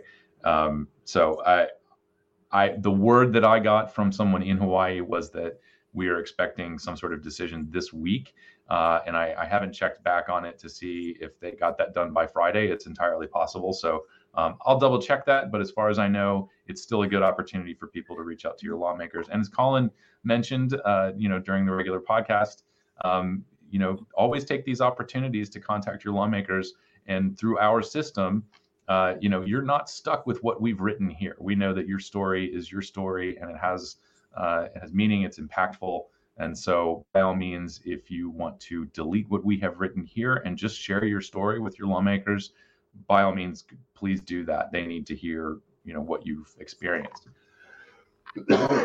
excuse me so uh, that was hawaii uh, i am going to I feel like I'm. What did I? What else did I say? I said like four things at the beginning, right? Or we got Washington, Oregon, Hawaii, Colorado. Colorado is Alaska? still. Um, I don't think that we've had. Oh yeah, Alaska, Alaska, Alaska. Mm. Um, let's see. Uh, HB 1064 is still an issue. Uh, this is not out of the House yet, um, but this did receive a bunch of amendments and uh, I don't know that I have all of them in here, uh, but uh, there were a lot of exemptions for basically everything except for vapor. Uh, and why would that be, might you ask? Uh, because the vapor industry and the vapor community doesn't have the money for all of the lobbyists that showed up in Colorado. Uh, and so, of course, you know, the hookah people, the cigarette people, the cigar people, the pipe people, uh, they all have their their uh, well-heeled lobbyists and were able to get themselves exemptions. Uh, and I don't know that. I mean, you, know, seriously, in spite of the, uh, heroic efforts of Amanda Wheeler, uh, again, we are all very much underfunded in this fight. So. Um, I'm not entirely sure on what the this heavily amended bill is going to look like if it gets out of the House. Um, but all of that to say, the flavor ban in Colorado is still an issue. So, just like Hawaii, take the opportunity to contact your lawmakers. Um, Alaska, let's see, because there was a couple of updates for Alaska, and I owe you guys an email. Um, I was doing last are, doing Colorado. There are two meetings coming up this week in Alaska for H. Uh, sorry, SB 45. Uh, and again, this is another bill that has been really amended. Uh, what was originally a 75% wholesale tax and a flavor ban has now been uh, reduced to a 45% wholesale tax, and that's on everything, liquid and devices. Uh, and so CASAA is still opposed to this. Uh, obviously, a step in the right direction, getting rid of the flavor ban, uh, but uh, the extra taxes on vapor products are not really justifiable. and certainly not when all of this other very heavy regulation is going on. So uh, remains opposed to this extra tax on vapor products, and you should too. Uh, so take the opportunity and reach out to your lawmakers in Alaska. These hearings will not be accepting public testimony, as far as I know, uh, but making phone calls, uh, sending emails is absolutely vital, and your your officials need to hear from you. Um, so take this opportunity and get that done. Uh, and so the the hearing, the meeting dates are up here on our call to action. You can check all that out and of course send your message. The final stop on real, our real quick, uh, just just for the sake of podcast listeners, what are those uh, dates? They are Wednesday, April twenty seventh. Uh, that is at 3:15 p.m. in the House Commerce and Labor Committee. Uh, the next one is going to be Friday, April 29th in the House Finance Committee at 1:30 p.m. Awesome. Cool. So, uh, as I was saying, uh, the final stop on our whirlwind legislative tour is going to be Connecticut. Uh, I don't know that we've, I guess we've talked a bit about Connecticut. We've had this engagement up for a while now. Uh, and let's see, yeah, we've had it up since, uh, oh, mid March. That's, I think that's an update. Um, but this SB, is it SB? SB 367 has been sort of on the table for probably a year now. Uh, and it is getting some movement. Uh, but it uh, went through the Committee on Finance, Revenue, and Bonding, and there were some amendments that got adopted. And so, what the sort of what the bill looks like now is no longer a, a blanket flavor ban, but uh, sales of vapor products are restricted to adult only establishments, which is what we were talking about with Colin briefly.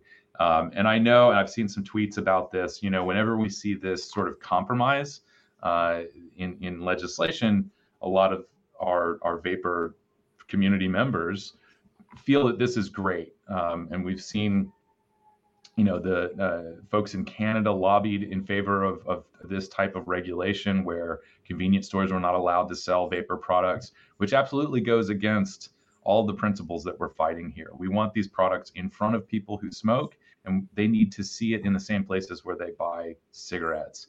Um, and so I, am not totally clear on the nuances here, whether or not tobacco flavors would be allowed in convenience stores. Certainly, that's not good enough either. Um, but uh, CASAA remains opposed to this. We urge you to share your opposition to this. Uh, vapor products need to be sold widely the same places where cigarettes are sold. And of course, yes, we need them sold in vape shops too. Um, that's where, as, as Logan was discussing, I have discussed, Kristen has brought, we have all had these experiences of being a part of the community when we go to vape shops. Very, very important. You don't get that experience at a 7 Eleven. Um, so, uh, as much as we support vaping in vape shops, we also support it in convenience stores.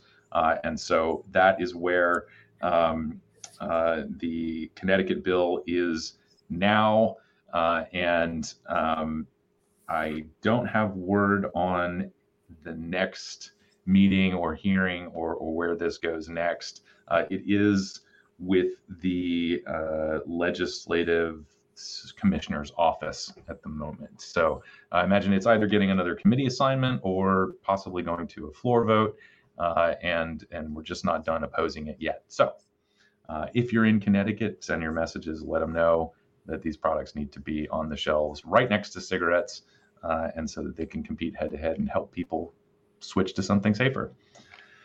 I mean, you could say it's better than nothing, but you could say the same thing about having a prescription requirement is better than nothing. I mean, at what point are you going to draw the line at what's better than nothing? And like you said, it should be, it should be everywhere and and it's getting harder and harder for some vape shops to even stay open and carry stuff so if they if it ends up that they limit everything to over 21 stores but those over 21 stores can't get any product but the the product's getting people understand the product gets to the the um the convenience stores and the gas stations because the tobacco companies have deals with them and so their stuff get shipped along with it. They've already got the infrastructure. They don't need the mail. And you know i look at my local vape shop and they're having a hard time getting any product in. So eventually okay so if my state did the same thing and said oh yeah over 21 can do it my vape shop closes. It's not allowed in the convenience store because they can't you know because my vape shop can't get stuff. So having this it's it's it's a it's a what do you call it? Concession that ends up being a loss. These are the things that we talk about when we talk about not giving an inch or whatever you know cumulatively or I, I, guess separately. A lot of these policies for a lot of people look like not a big deal okay that's fine you know i, I can't use this product here okay i can't ship this product this way okay well that's fine we'll keep it all in vape shops but like you said cumulatively these policies together can almost act as a de facto ban once they all you know, work I don't know, synergetically or whatever that yeah. word is. I just made up a word here. No, but you're right. That that's that's what we're talking about is and that's why CASAA sometimes you know, we oppose something that to, you know, the average person walking down the street or whatever, it sounds like perfectly reasonable legislation, but we oppose these things because we know cumulatively that these policies can end up in, like Kristen's saying, in essentially a de facto ban. You know, without an outright ban. Okay, well, if we we can't ship the product to vape shops, first, product only available in vape shops, if you but know once these things synthetic. stack, all these policies stack together, there's nothing left. You don't even have to ban the product because well, I'll tell you exactly what happened. Is the first thing was the mail ban. So now they couldn't get anything shipped to them. You know, my my brand, they're in Texas. They stopped shipping. So my shop here couldn't get it.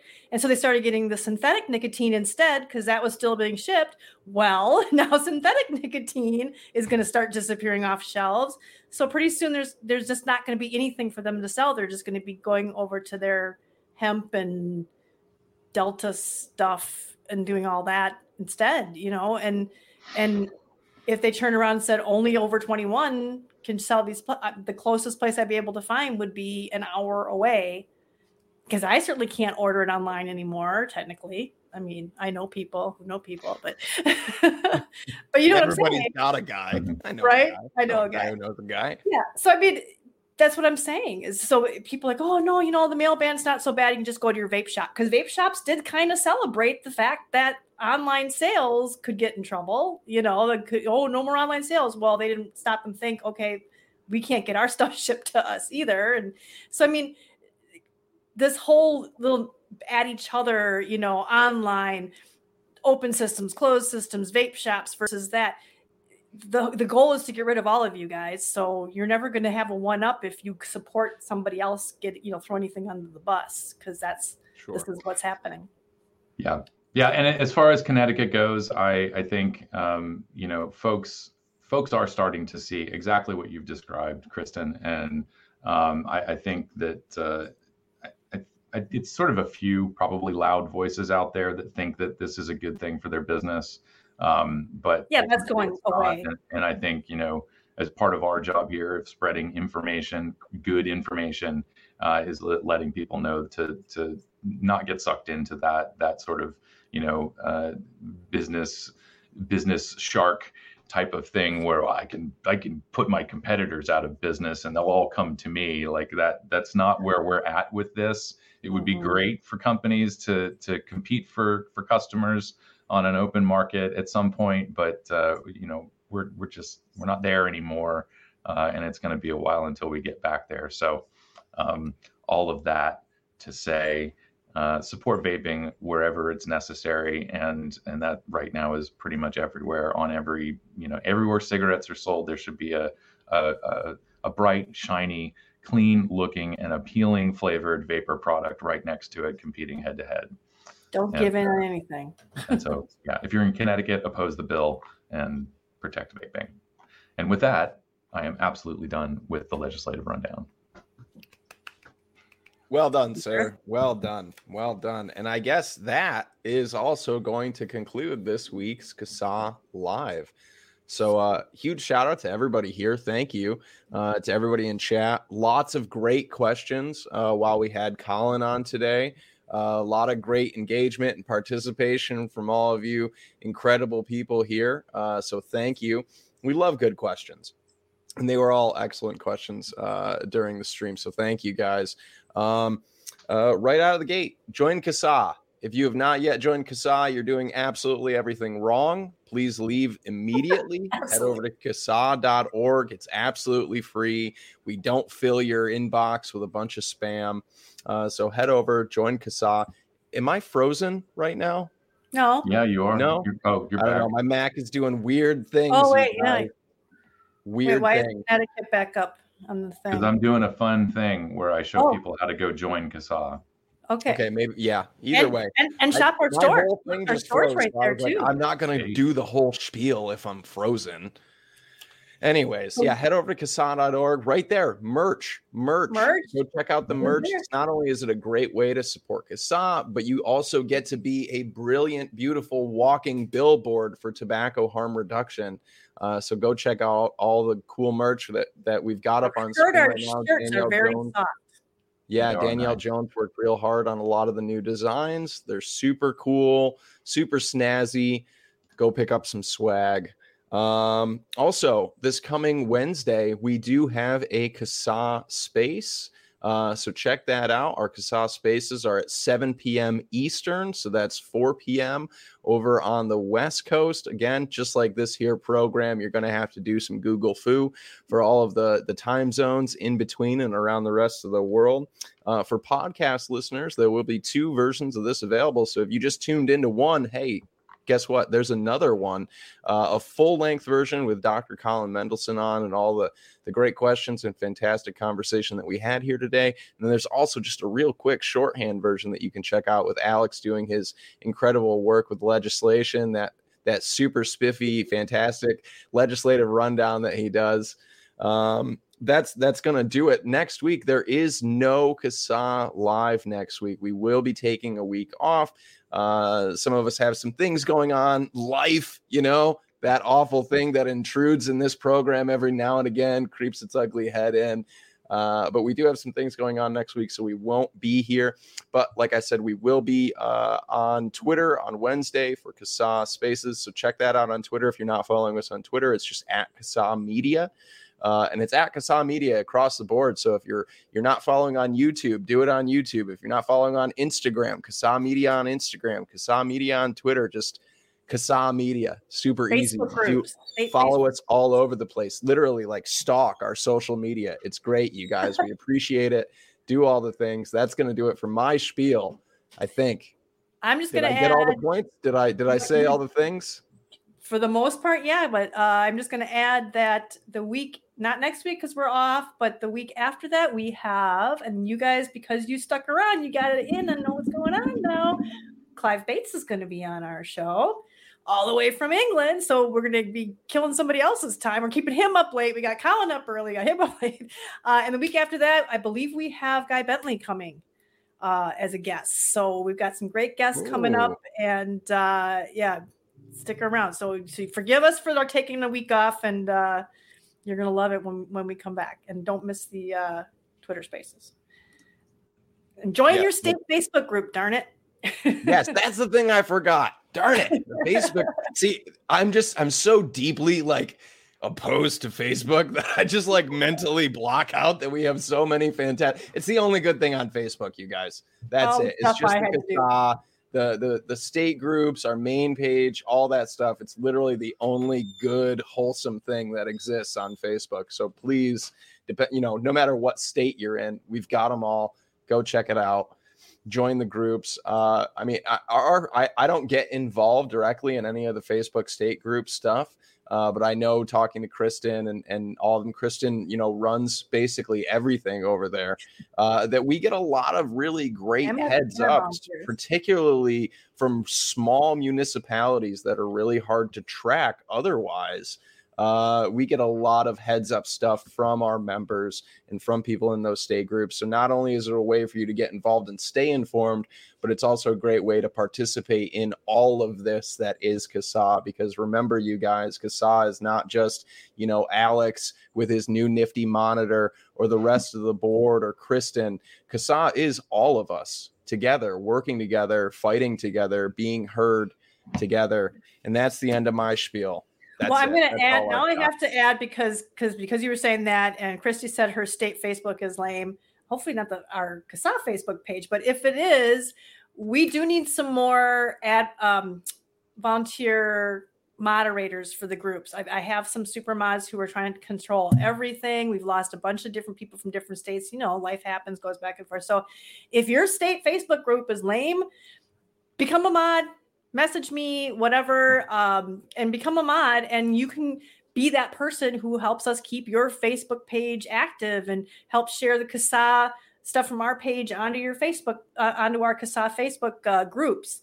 Um, so we could use your help. So if you feel like your group is lame, step up and that's one thing that you can do to help us out is uh, participate and and get that going active and get people to join it and all that kind of stuff so whew, that's my spiel now that now that that that Kristen and myself have gotten through our spiels, Alex, do you have a spiel? I, I, have no spiel. Just everybody, thank okay. you, thank you, thank you all for coming uh, and listening and watching. And again, thanks to Colin Mendelsohn for getting up early for us. Absolutely, uh, good conversation, and always, always good to hear what's going on in the other parts of the world. So, um, yeah, that's it. Good thing. All right. All right, that's gonna do it, everybody. Uh, be excellent to each other. We hopefully will see you guys on Twitter on Wednesday at 7 p.m. and then the weekends following this coming one. But that's it. We're out of here. Be excellent. Stay safe.